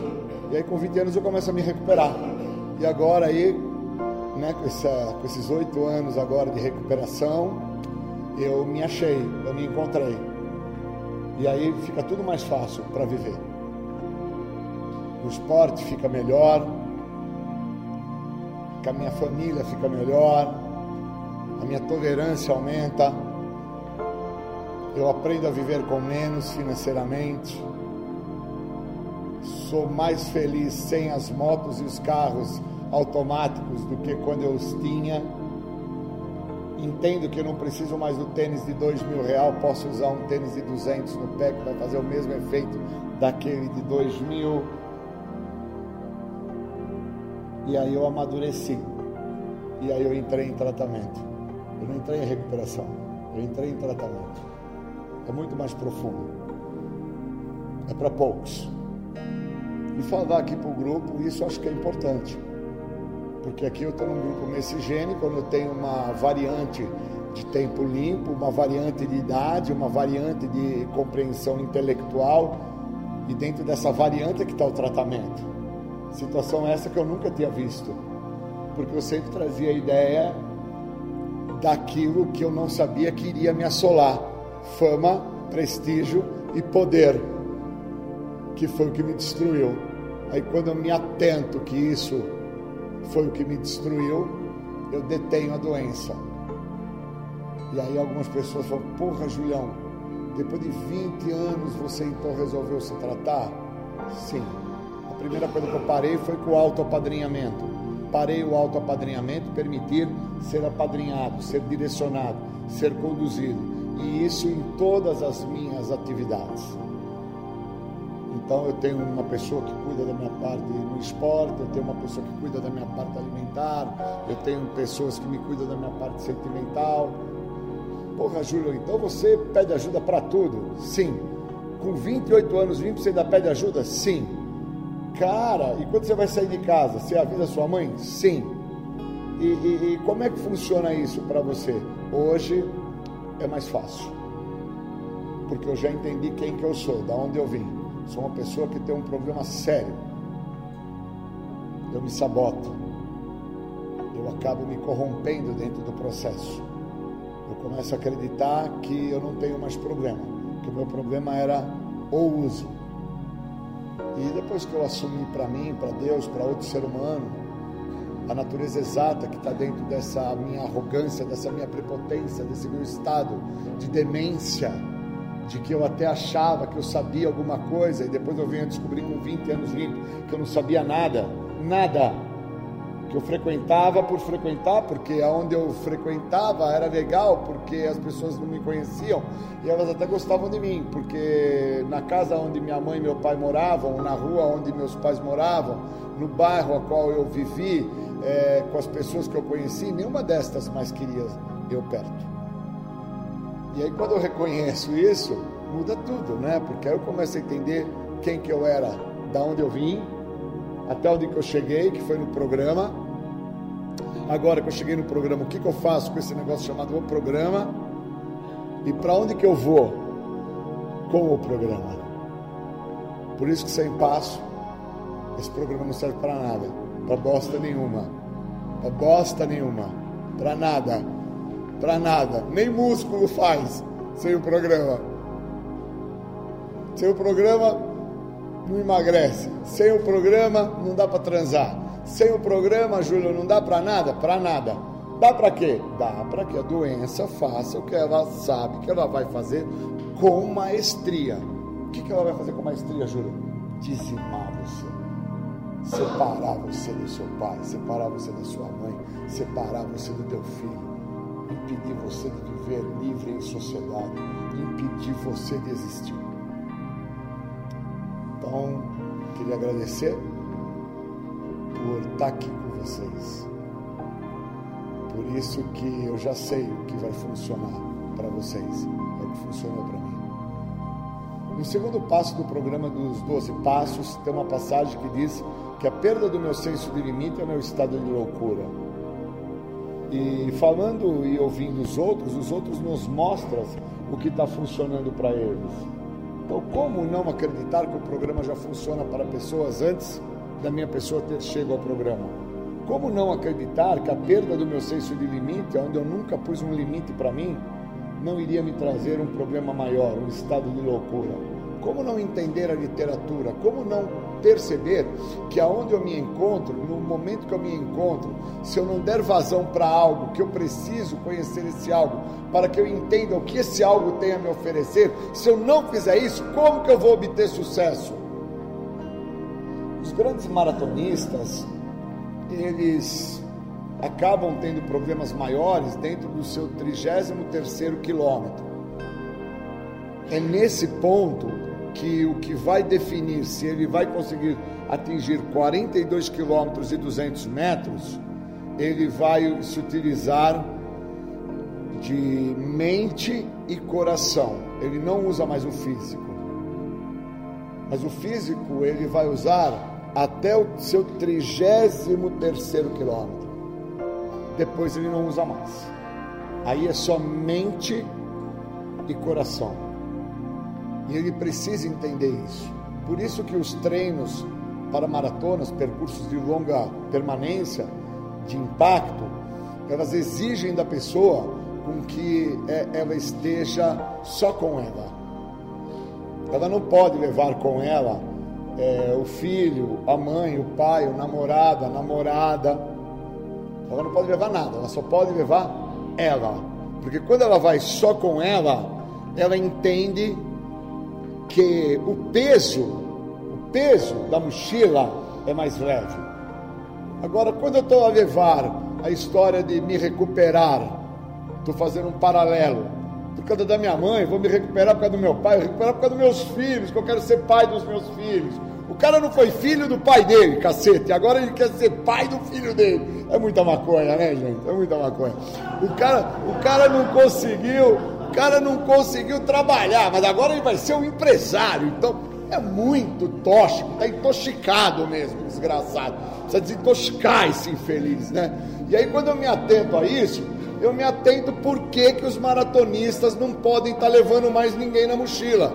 Ele tem que estar tá sozinho. Porque aí a mochila fica mais leve e esse cara atinge o objetivo final, que não é 42, é 42 e 200 metros. E se ele não passar os 200 metros, ele não deu a linha de chegada. Ele não deu a linha de chegada. Ele perdeu para ele mesmo. Então, quero agradecer a vocês. Valeu. Um abraço.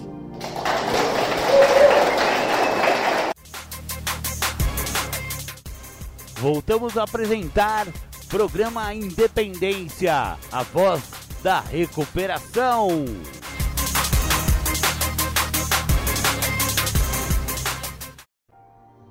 É, eu vou falar de um, de um tema específico para recuperação que me foi pedido para falar, que é sobre conflitos e ilusão.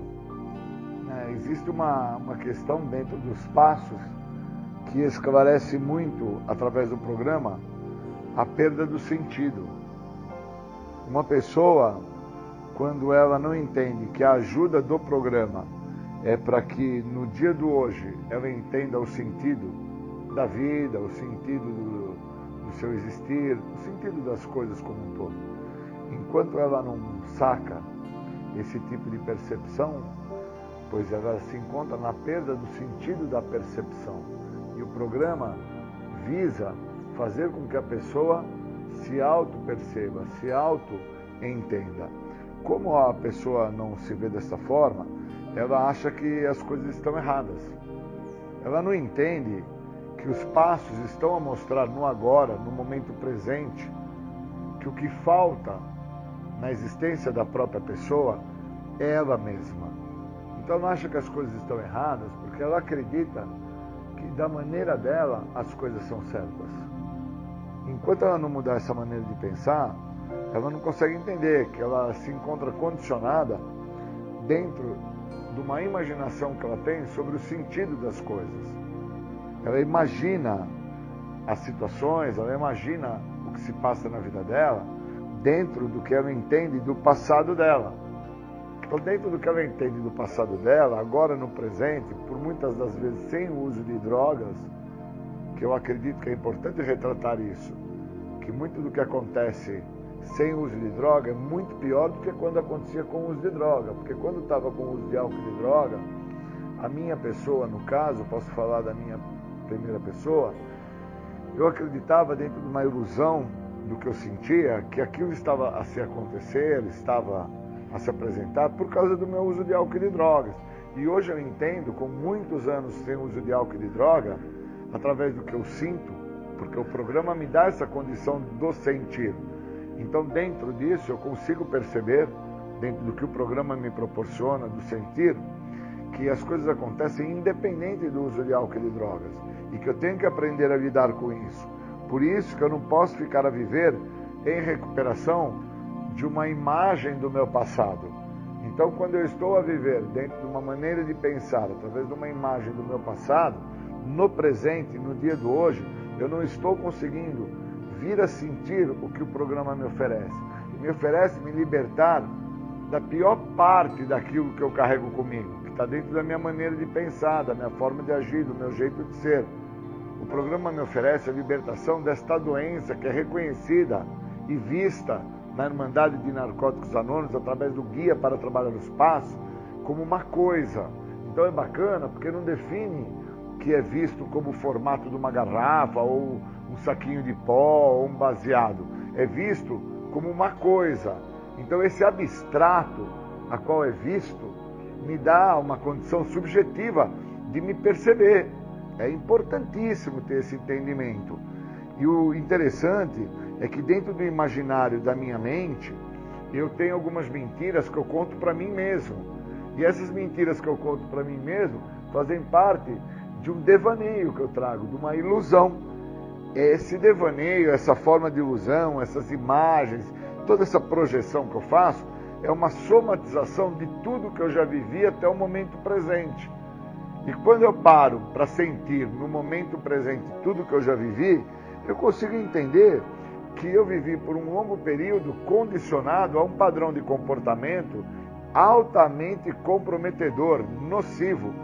E aí eu acabo trazendo esse padrão distorcido para o agora e acabo não entendendo onde eu me encontro, acabo não dando margem para sentir no agora o que o programa me oferece.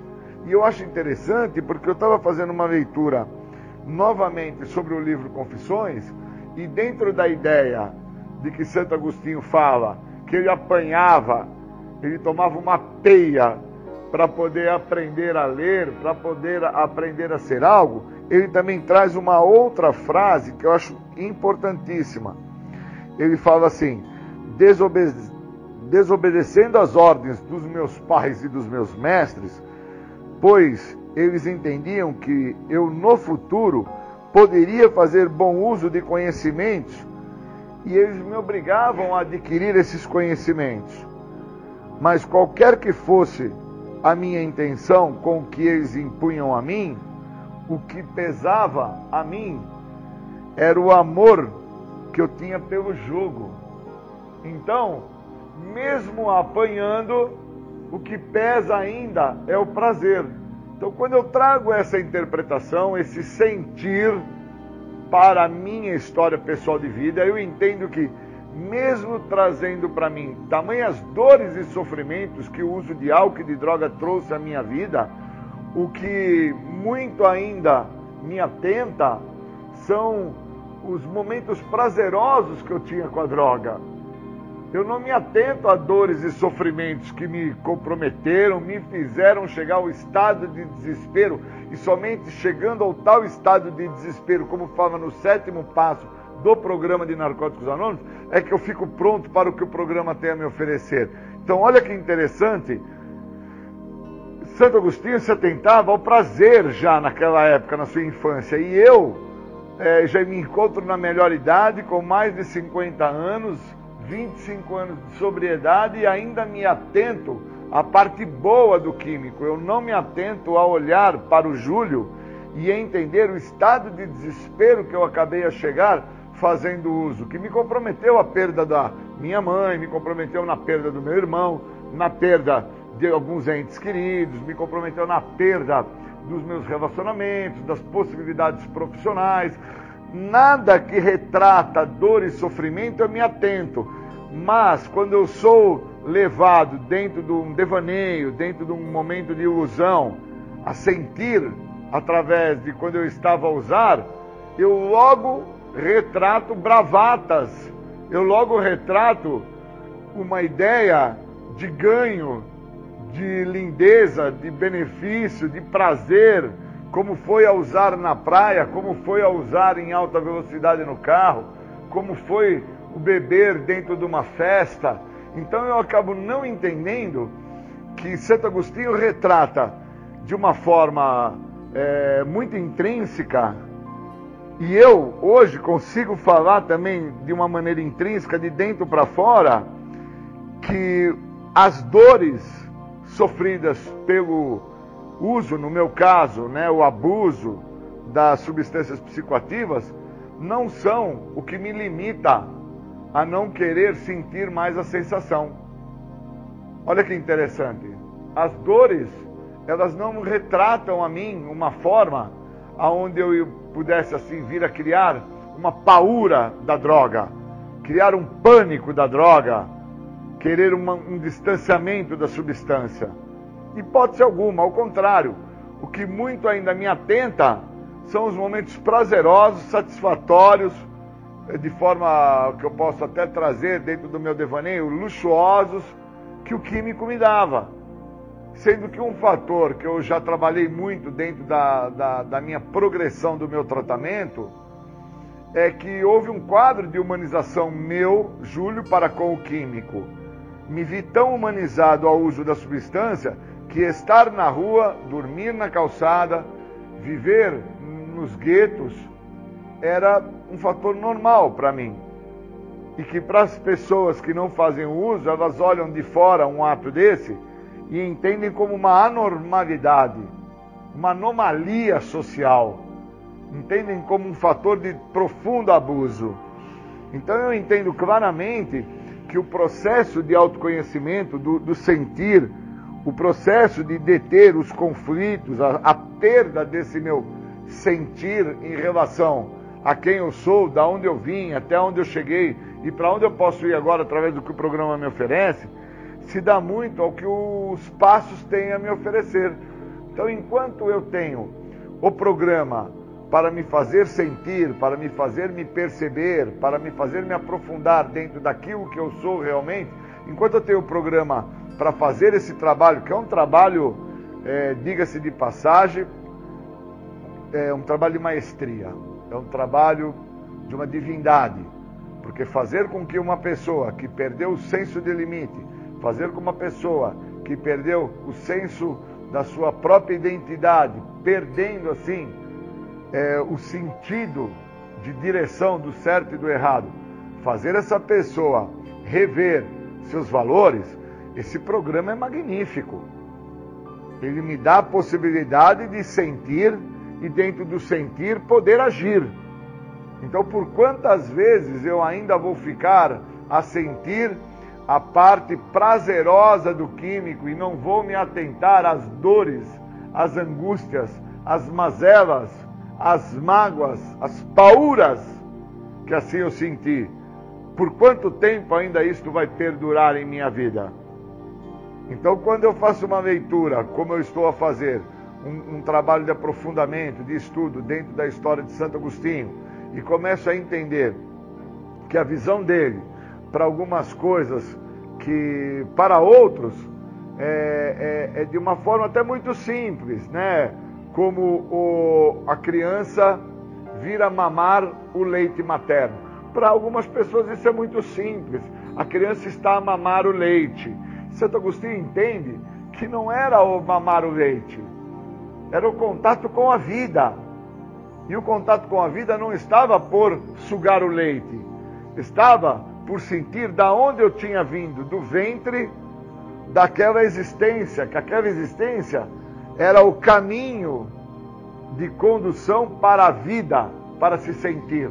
Então, o programa de 12 passos para mim, ele não é simplesmente um programa para recuperar álcool e droga, para fazer uma pessoa parar com a substância química. Ele é um caminho, ele é um veículo de condução para a vida. Está me dando condição de vir a sentir, pensar, agir, interpretar as loucuras, os devaneios, a perda do senso de limite que me fez, onde eu acreditava que eu pararia quando assim eu quisesse, que eu usaria o dia que eu quisesse, que eu sabia o que eu estava a fazer e, na verdade, eu já tinha perdido a minha identidade. Eu já não tinha mais a pessoa mais importante do universo, a primeira pessoa do singular, que era o eu. Como eu não tinha a mim, então, obviamente, o que tinha em mim era a doença, que é reconhecida hoje, me ajuda muito a interpretar, dentro, através do Guia dos Passos, né, dessa literatura fantástica, quando é citado como uma coisa. Então, me ajuda muito. Uma coisa. Não preciso definir esta coisa como a cocaína, como o crack, como a maconha, como a pinga. Eu interpreto como uma coisa muito maior do que eu imagino, com uma abrangência muito maior do que eu acredito, e que se eu não deter ela agora, através do que o programa está a me oferecer, que são os passos, eu estou fadado com que esta coisa realmente me conduza ao óbito.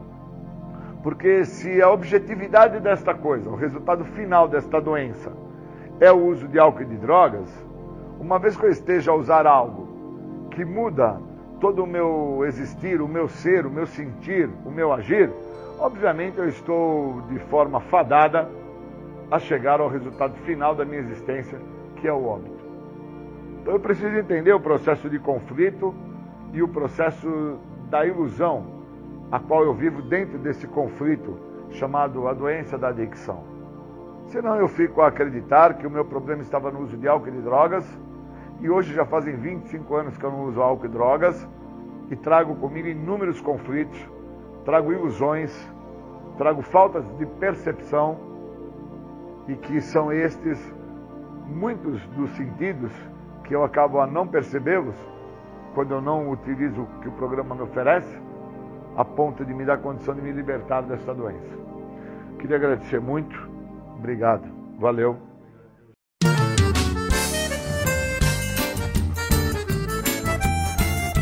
Obrigado, Bill e Bob. Obrigado, meu poder superior. Senhor, me dê serenidade para aceitar as coisas que eu não posso modificar e coragem para modificar aquelas que eu posso. Me dê sabedoria para distinguir uma das outras. Eu precisava encontrar esse lugar.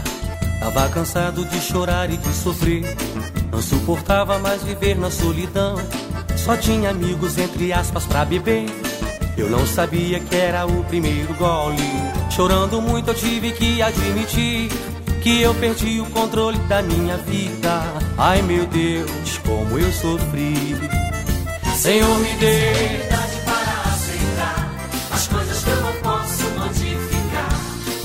e coragem pra modificar aquelas que eu posso. Me dê sabedoria para distinguir uma das outras.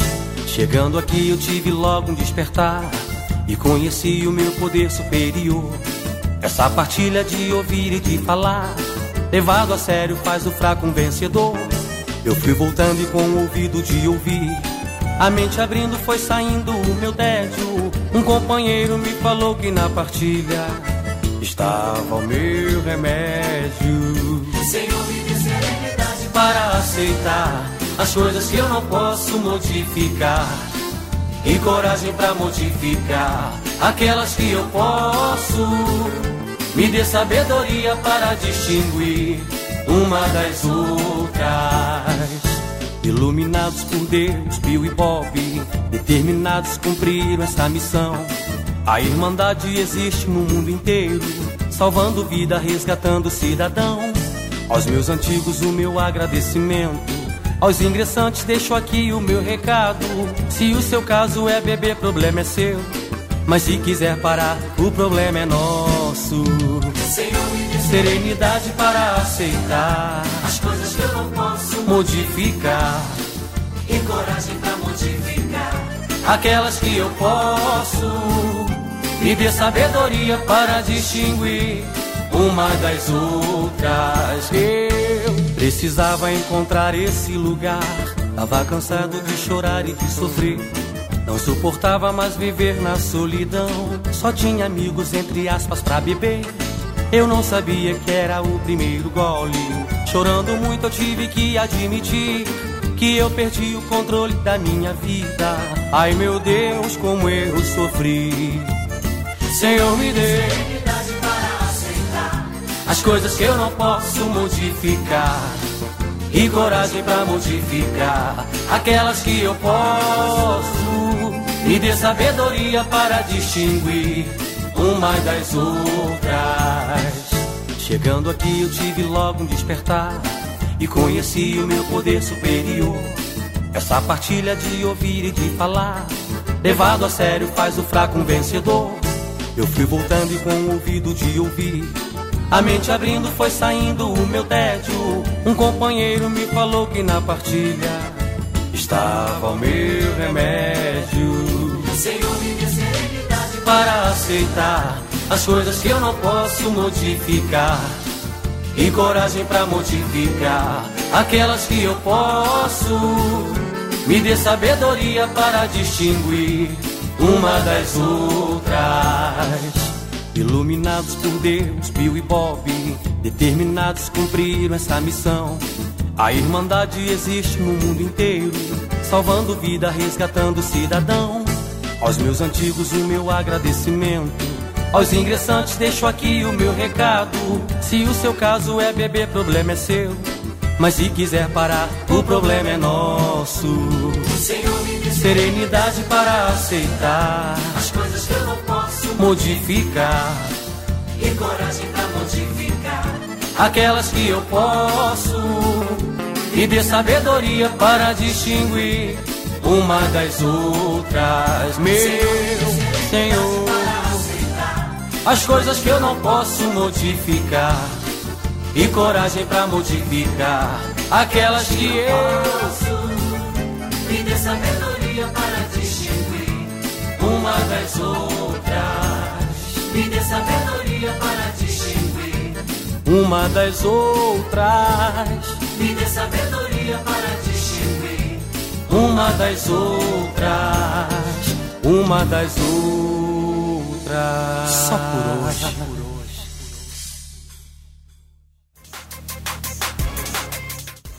Voltamos a apresentar programa Independência, a voz da recuperação.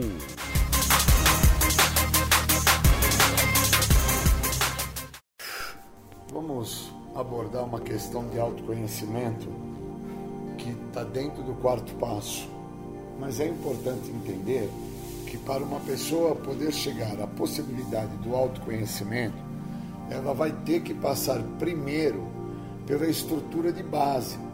O que faz a estrutura de base para que uma pessoa venha a ter o autoconhecimento de quem ela é, aonde ela se encontrava, até onde ela chegou lá onde ela se encontrava e agora para onde que ela vai com o programa que ela está recebendo, seja esse programa aí, programa de narcóticos anônimos ou alcoólicos anônimos, pode ser também o programa dos devedores compulsivos, dos comedores compulsivos, um programa reconhecido de uma forma tão efetiva que é o programa de 12 passos, que ele deixa muito claro que a ideia dele não é fazer a pessoa parar, é fazer a pessoa interpretar por que, que ela chega àquele estado de desespero. O obeso, ele chega a um grau de obesidade porque existe um estado de desespero nele que quanto mais ele come, menos ele se sacia.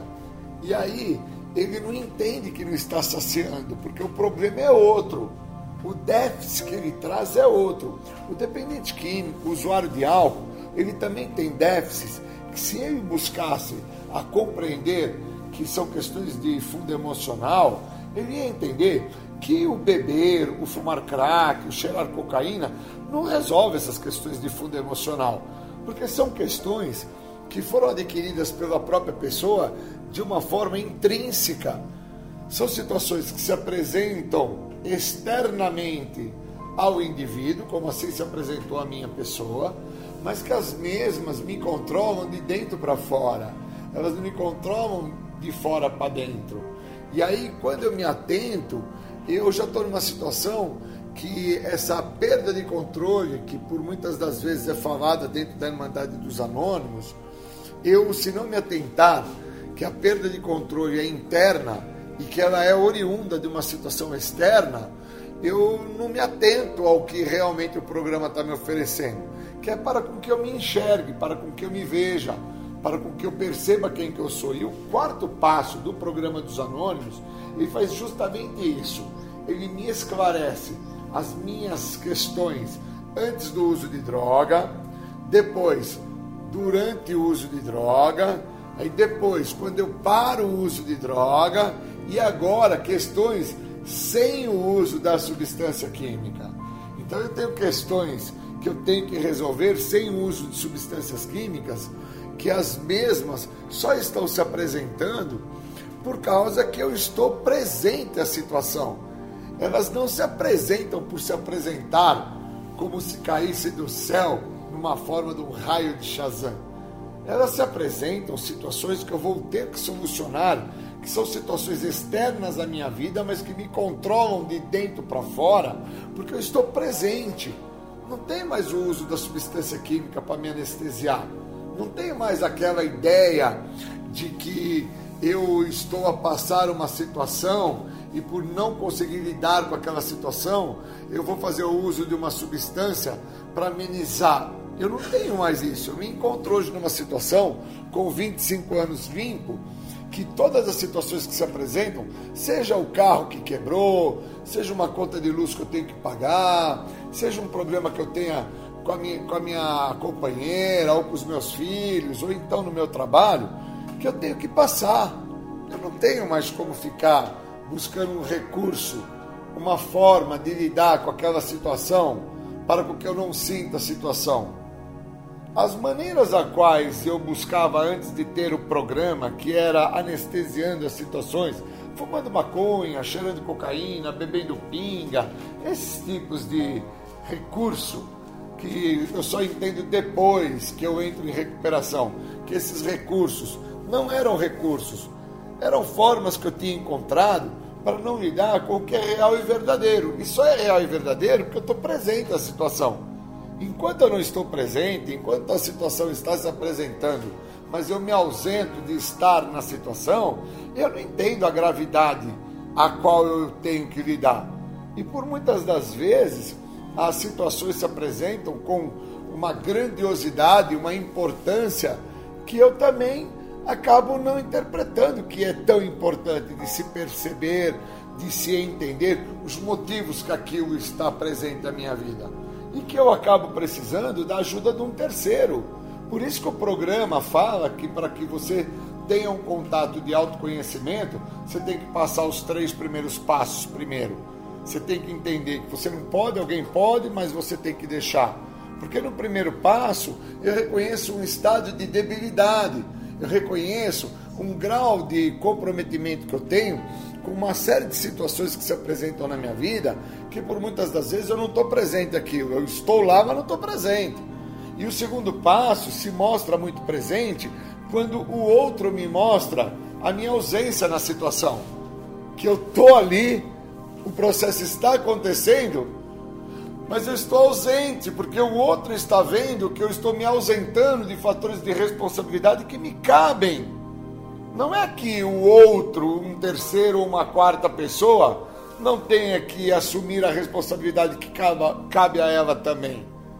Eu preciso olhar a primeira pessoa do singular, que sou eu, que é a pessoa mais importante do universo. E muitas vezes uma terceira, quarta pessoa está tentando fazer com que eu me perceba que existe uma necessidade na minha pessoa em fazer parte da onde eu estou me ausentando a estar.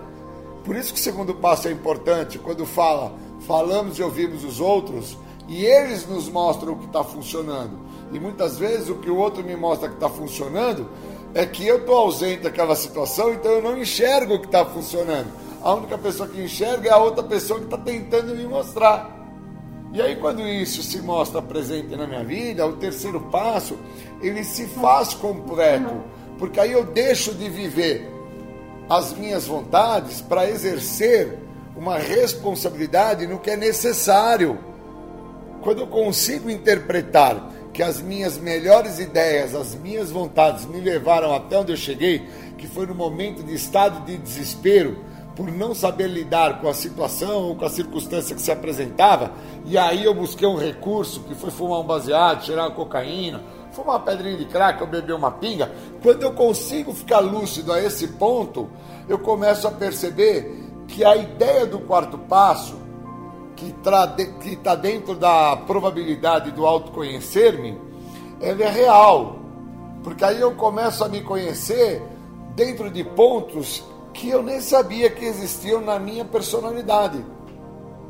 Que dentro das minhas vontades, eu prefiro que as mesmas aconteçam, sejam feitas, para que eu não tenha que assumir os fatores de responsabilidade que vão vir a partir do momento que eu faço a minha vontade. E esses fatores de responsabilidades que vão vir a partir do momento que eu faço a minha vontade, é o que pode muitas das vezes, no meu caso, é o que na maioria das vezes me trouxe problemas. Pois eu sempre quis que as minhas vontades fossem feitas. Eu nunca quis com que o outro me mostrasse que a maneira a qual eu estava a fazer iria me trazer problemas. Pois se eu permitisse com que isso acontecesse, obviamente eu teria trazido para o Júlio menores dores, menores problemas, menores consequências. Óbvio que não iria deixar de existir dores, consequências e problemas. Iria ter, Júlio? Sim, iria ter. Por que queria ter? Porque eu estou presente. Só não tem quando eu não estou presente. Eu só não sinto quando eu não estou lá. Agora, quando eu estou, obviamente eu passo a sentir. Então, eu acho extremamente importante quando o outro vem e mostra o que está funcionando para ele, quando o outro vem e me fala: olha, desta maneira que você está fazendo, você não vai ter sucesso. E aí eu questiono, porque uma das características da doença da adicção, dentro dos seus sintomas mais primários, é o questionar, é o indagar, é o justificar, é racionalizar. São questões muito primárias. E esta doença, ela trabalha dessa forma primária.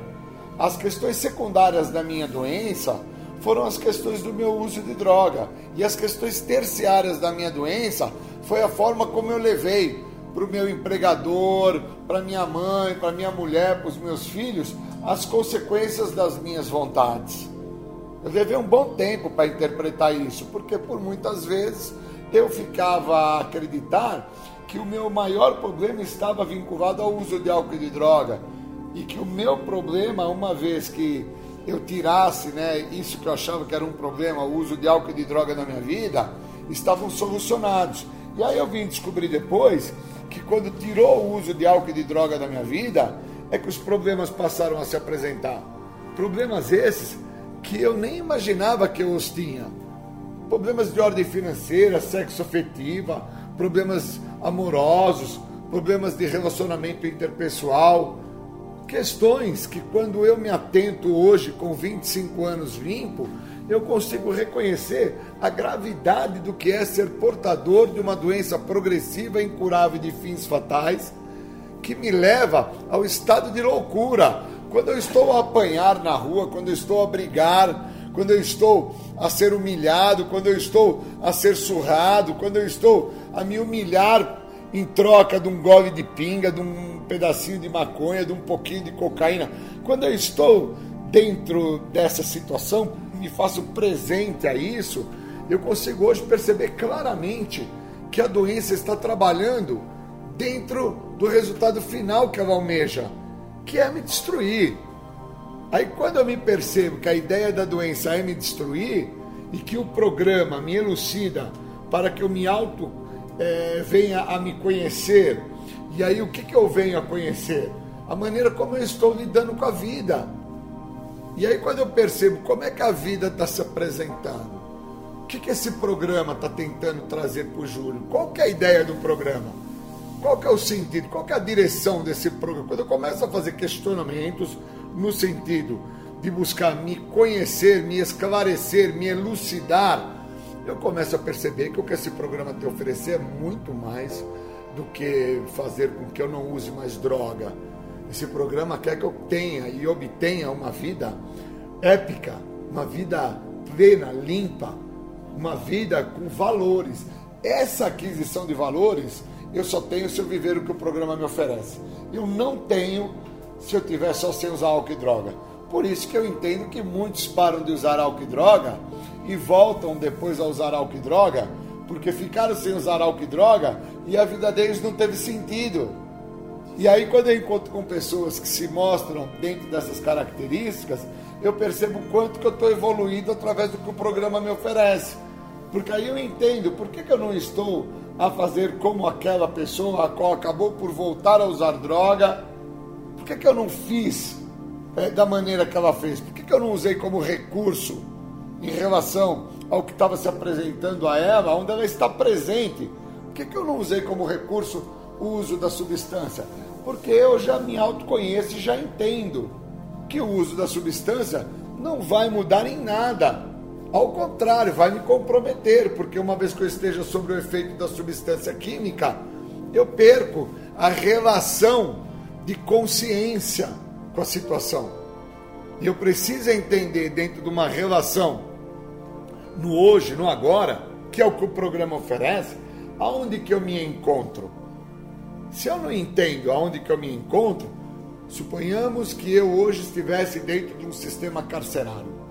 Se eu não consigo perceber-me lúcido, esclarecido, conhecendo quem eu sou, porque dentro da ideia do oráculo de Delfos, 2500 anos antes de Cristo, é, na, na Grécia, eles definiam o seguinte: Conhece-te a ti mesmo e conhece-te a Deus.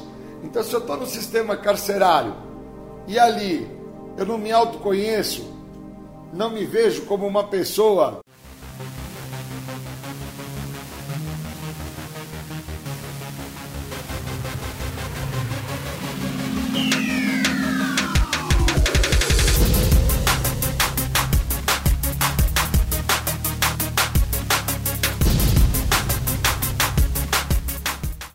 Você ouviu o programa Independência Voz da Recuperação. Até domingo que vem com mais informações a respeito de alcoolismo, de adicção e todo o universo da dependência química. Até mais. Tchau, tchau. Muito obrigado.